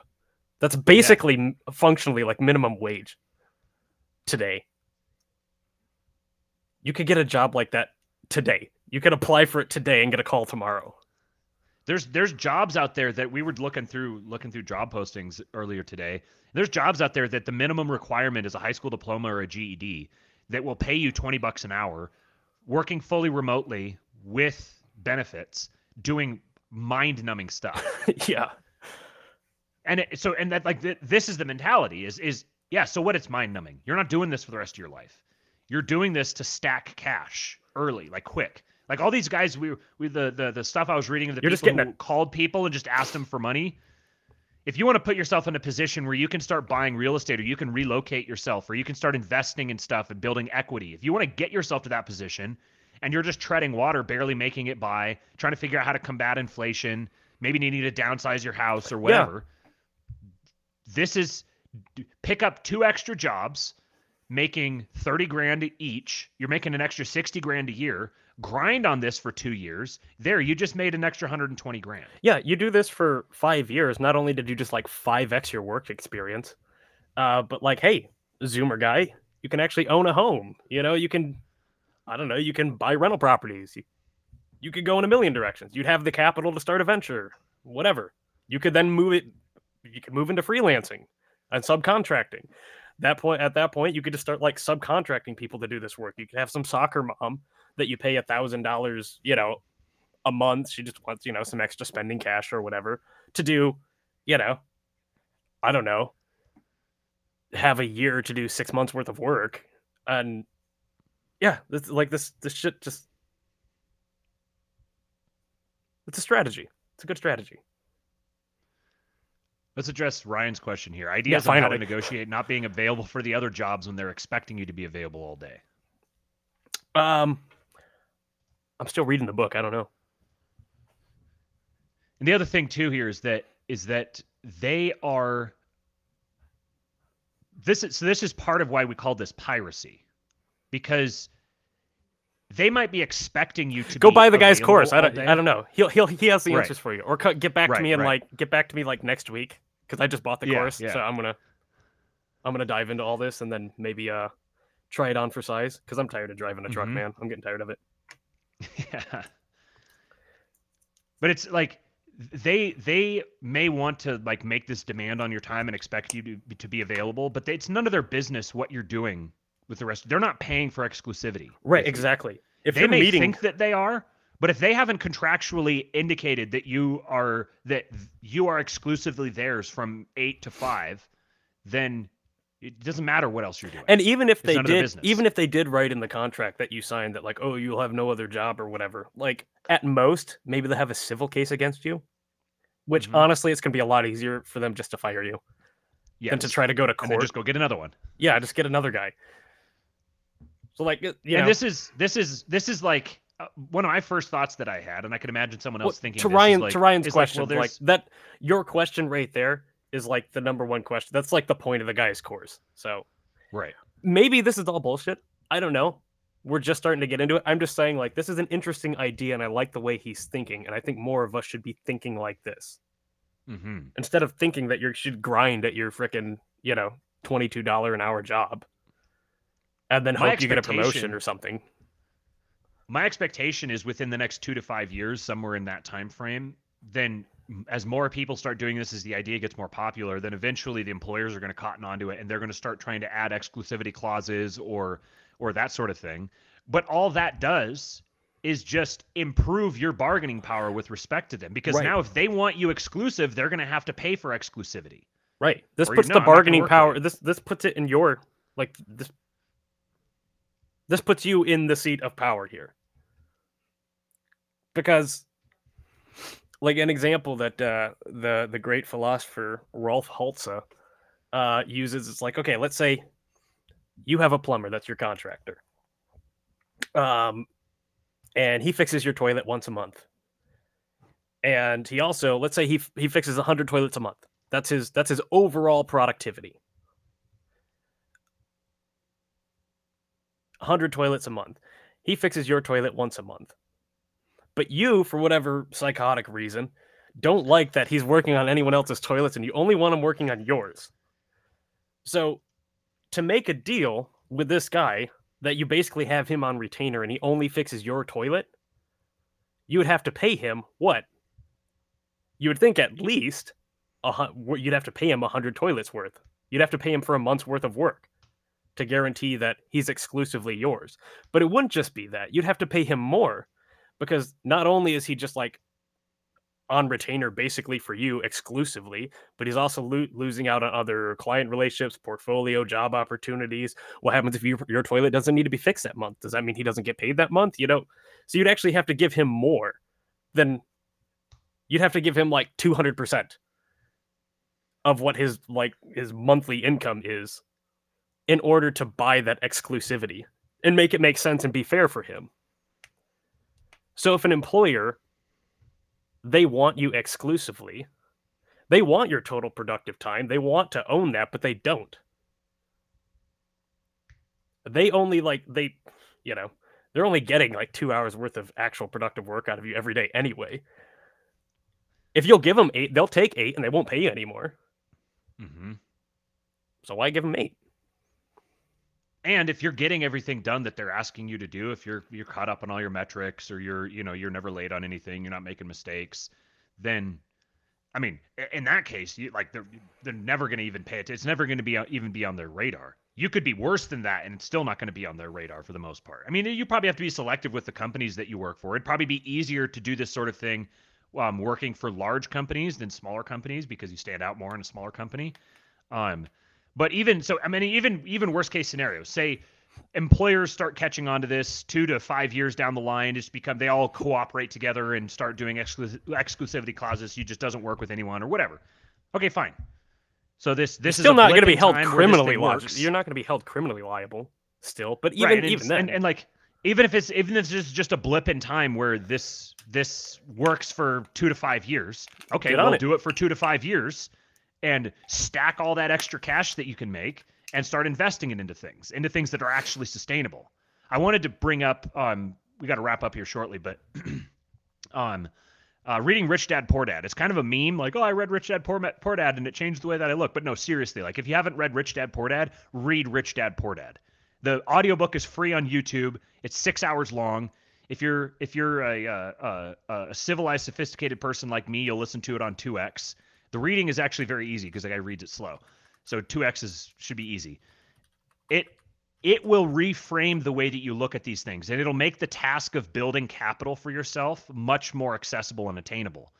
One of the interesting things that he points out is he has his own definition of what an asset is and what a liability is. If we're building civilizational capital together, what we're doing is we're accumulating assets. And he doesn't define it the way an accountant does. He says an asset is anything that puts money in your pocket. Assets can be a business which doesn't require your presence, real estate, stocks, bonds, notes, and royalties from intellectual property. A liability takes money out of your pocket. So ideally, you want to like I'm not I wouldn't have the expectation that you're going to start job stacking and you're going to you're going to job stack and work five jobs simultaneously for the next 10, 20, 30 years. Like this isn't you got to break yourself out of the the get on a single career track and and and and That's work just your not a thing anymore. that whole time. No. think It's of yourself as like a it really freelancer. hasn't been a thing for like 20 years. yeah, think of yourself as like a freelancer. Basically, think of yourself that way, Right. and this will make much more sense. Like uh, Kate says here, just found a remote job opening at Disney for data entry at 25 an hour. Only high school diploma required. Yeah, so right there, 25 an hour. What is that? That's uh, $52,000 a year. Okay, get Mhm. that, and then another bullshit $35,000 a year entry level whatever job. Do those at the same time. You're making $87,000 a year. Bet that's more than you're making right now Uh huh. and you get to do it from home and it's still an eight hour workday And Why wouldn't if you? You're already like if you're a guy who already works from home, maybe you're a software developer or something like that, and you're already making 120 grand or 150, 80, I don't know, I don't know what the fucking guys make. If you're already in that position, don't you think you could get a part-time job or not a part-time job, but a, an entry-level job um, at Disney, making 25 bucks an hour for data entry? Like they might say, "Oh, you're overqualified. You can just minimize your qualifications." yeah Your- that's your- another thing Your resume is not legally binding. yeah right you can just make it all up i don't recommend you do that but you can do that you could theoretically do that not to mention like think of it this way so like e- okay. Even let's say i picked up two or three jobs and i was making 10 grand more than i am now. Well that's not that much but i don't have It's to leave 10 my grand. it's 10 grand more and i don't have to leave my or even if i just break even just working two jobs or whatever that are just mindless whatever i don't have to leave my house. I can work from home. Hmm that's worth quite a lot to me because i hate going and driving a truck. I'm tired of doing it in michigan winters and if you're like if you if you think of yourself like a freelancer, like Cooper was saying, if you if think you a freelancer of gets, yourself like- as a as a business owner, like a business owner who has if you if you met if you went and saw, some guy had like a store or some sort of service he offered or something like that, and you were like, oh wow, how many clients do you have? He's oh one. You'd be like, you're not a very good businessman. Like, what if that client decides to fire you? Then what are you gonna do? This is what you are. If you have one job, if you have one single source of income, then you're a very poor you're a, you're an extremely poor freelancer. You are a freelancer. Everyone's a freelancer, they just don't want to admit it. You are only the successful ones want to admit it rather. Everyone's a freelancer and only the successful ones want to admit it. But you are a freelancer working a single job for a single client. you're offering yeah and what you're offering is your availability to perform x task okay so what does a freelancer need to do to be successful well he needs multiple streams of income so you being the freelancer that you are who's going by the name employee also need to increase your streams of income. Diversify.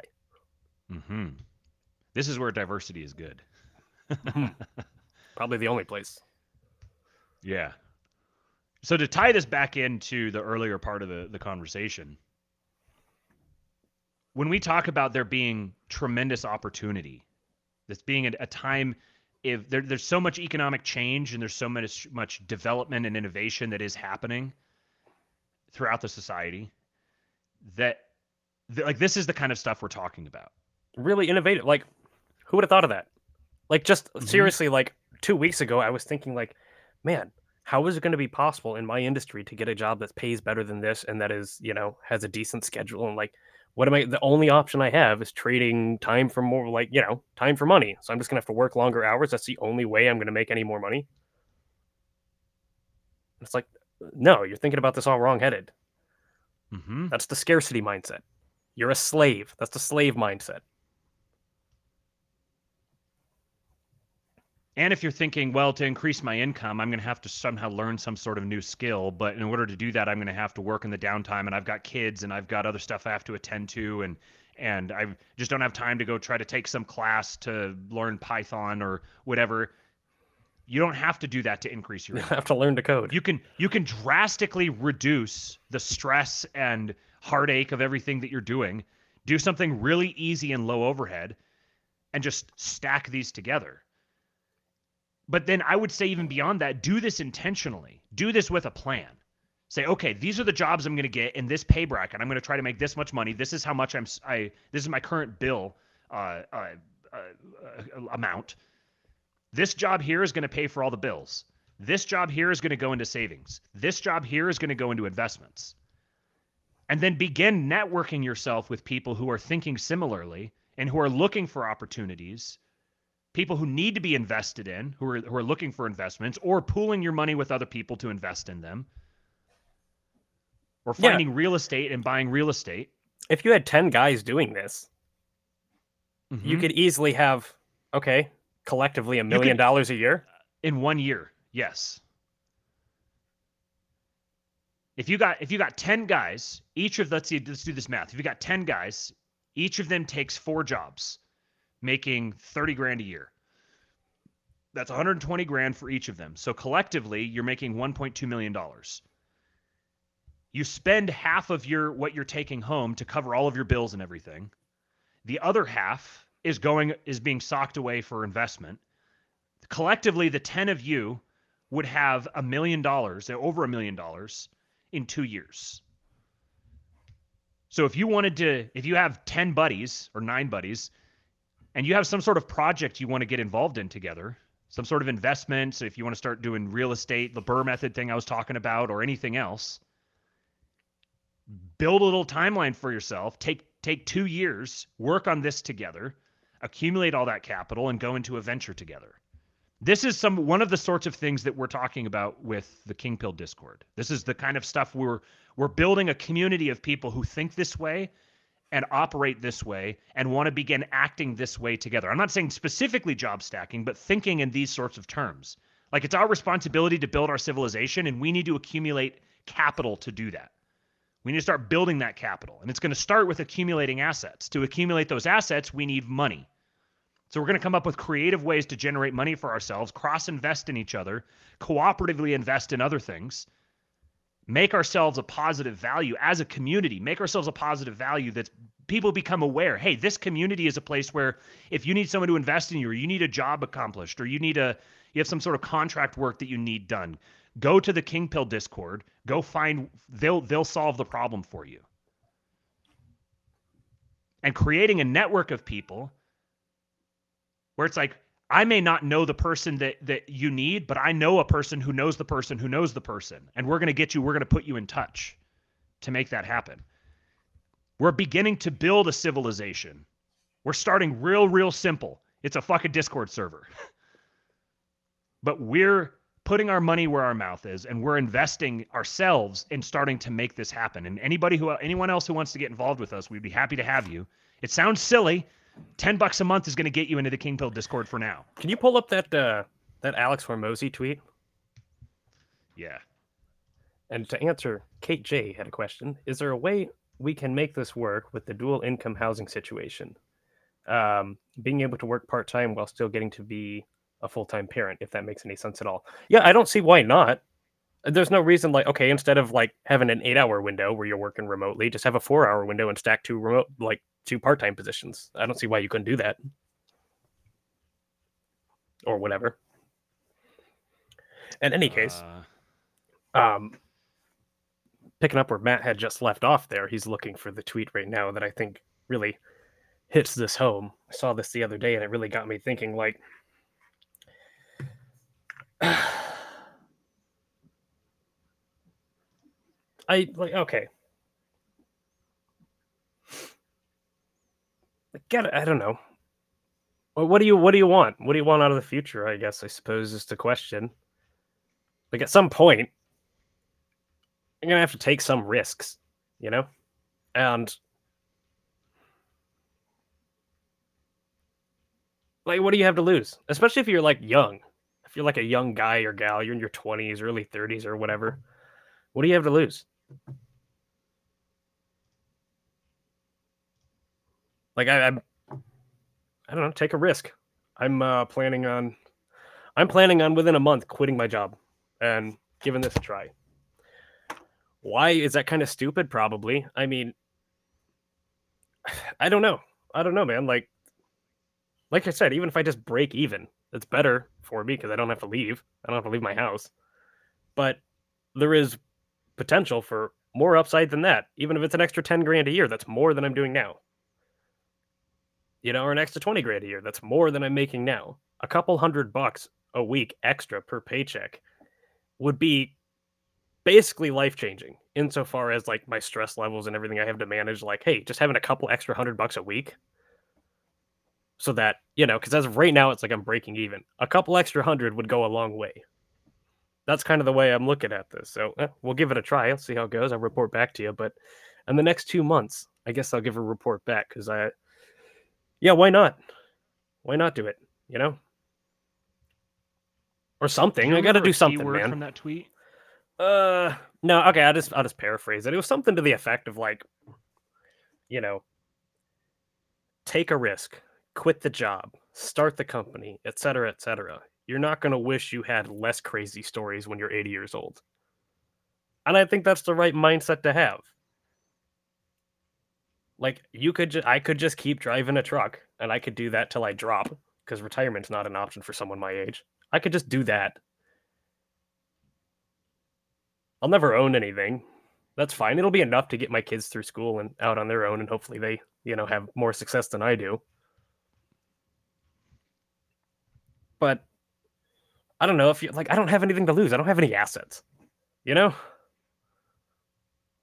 One of the one of the plus sides of like being in a position where you're never going to own anything, as things stand right now, is you have nothing to lose. Rolling the dice. Because if worse comes to worse and it doesn't pan out, I've got a CDL. I just pick up a trucking job. That's in huge demand. Just go pick up another job. It'll take me literally t- a day to get a job because it took me a day to get this last job, and I've got a good freaking job. So okay, maybe I have a couple rough months or whatever. It doesn't pan out, and I have to go back to trucking. But maybe, maybe I don't have to go back to trucking. Maybe I can actually start building capital and moving more towards doing things that I actually want to do with my life. You know? If you want someone that's going to give you guys a, a kick in the ass and point you in the right direction with a lot of this stuff, go follow Alex Hormozi. I'm looking for that tweet and I can't find it. He might have deleted it or something. I don't know. Well, he tweets like a million times a day, so it's I went back two weeks and couldn't find it. yeah, okay. Um, but uh, here's a couple. I just scrolled across. Entrepreneurship is a test of will, not intellect. Um, uh, you always look like an overnight success because they just found out about you. How to stay poor. Assume that anyone who makes more money than you is unethical. Uh, more people are terrified to lose what they have than to not achieve what they're capable of. When those fears flip, you become dangerous. And it takes more intelligence to learn from someone ahead of you than to attack them. These are all like these like pithy pithy little you know like they go in they belong in a calendar of, of motivational quotes or something like that. But they're true. Like this this stuff is real. And it's coming from a guy who's doing it. A guy who's legitimately done it. And and I, I can say that because i don't i'm not just aware of alex hormozi from his public It's another guy who's done it. stories he's told. I know someone who knows Alex Hormozi personally and can vouch that this is how he is. He's the exact same person publicly as he is privately. The guy's wildly successful and he's and he's done it through just pure hustle. Made tons and tons of mistakes, lost millions of dollars and had to figure out how to regenerate it again. His uh his his uh t- handle on Twitter is Alex Hormozi. It's H O R M O Z I from acquisition.com. We might do um, uh, an episode on Alex Hormozi sometime. We might even see if we get him on the show. That'd be amazing. Um, but we're at the two hour mark and we've overlapped with the two bit podcast who went, went live about a half hour ago. I've, I've got the raid set up already. So as soon as we finish up here, if you guys just stay on this page on YouTube, it'll take you automatically over there. Go bum rush two bit podcast. He's interviewing uh, a good friend of the show, Jay Burden. Yeah, go spam Um, so a bunch of like dicks in the comments. and tell him Kingpilled sent you. You got anything else, Cooper? Hmm. Let's see. Mm, let's see. Anything else in the chat? Kate J. Maybe I can keep working for my company then, since I am remote now. Yeah, like you could keep working for what you're working for. Is it? Do you think like? Is it theoretically possible that you could find something simple, mindless, and if you could figure out a way, or if there was a way in which you could balance both at the same time and bring in an extra 15, 20,000 a year, would you not do that? Working the same amount of hours? Why not? Would twenty thousand dollars a year be like like wouldn't that be life changing for you? It would be for me. Mm-hmm. I don't know. These are just ideas. They're ideas right now. Don't take us too seriously, but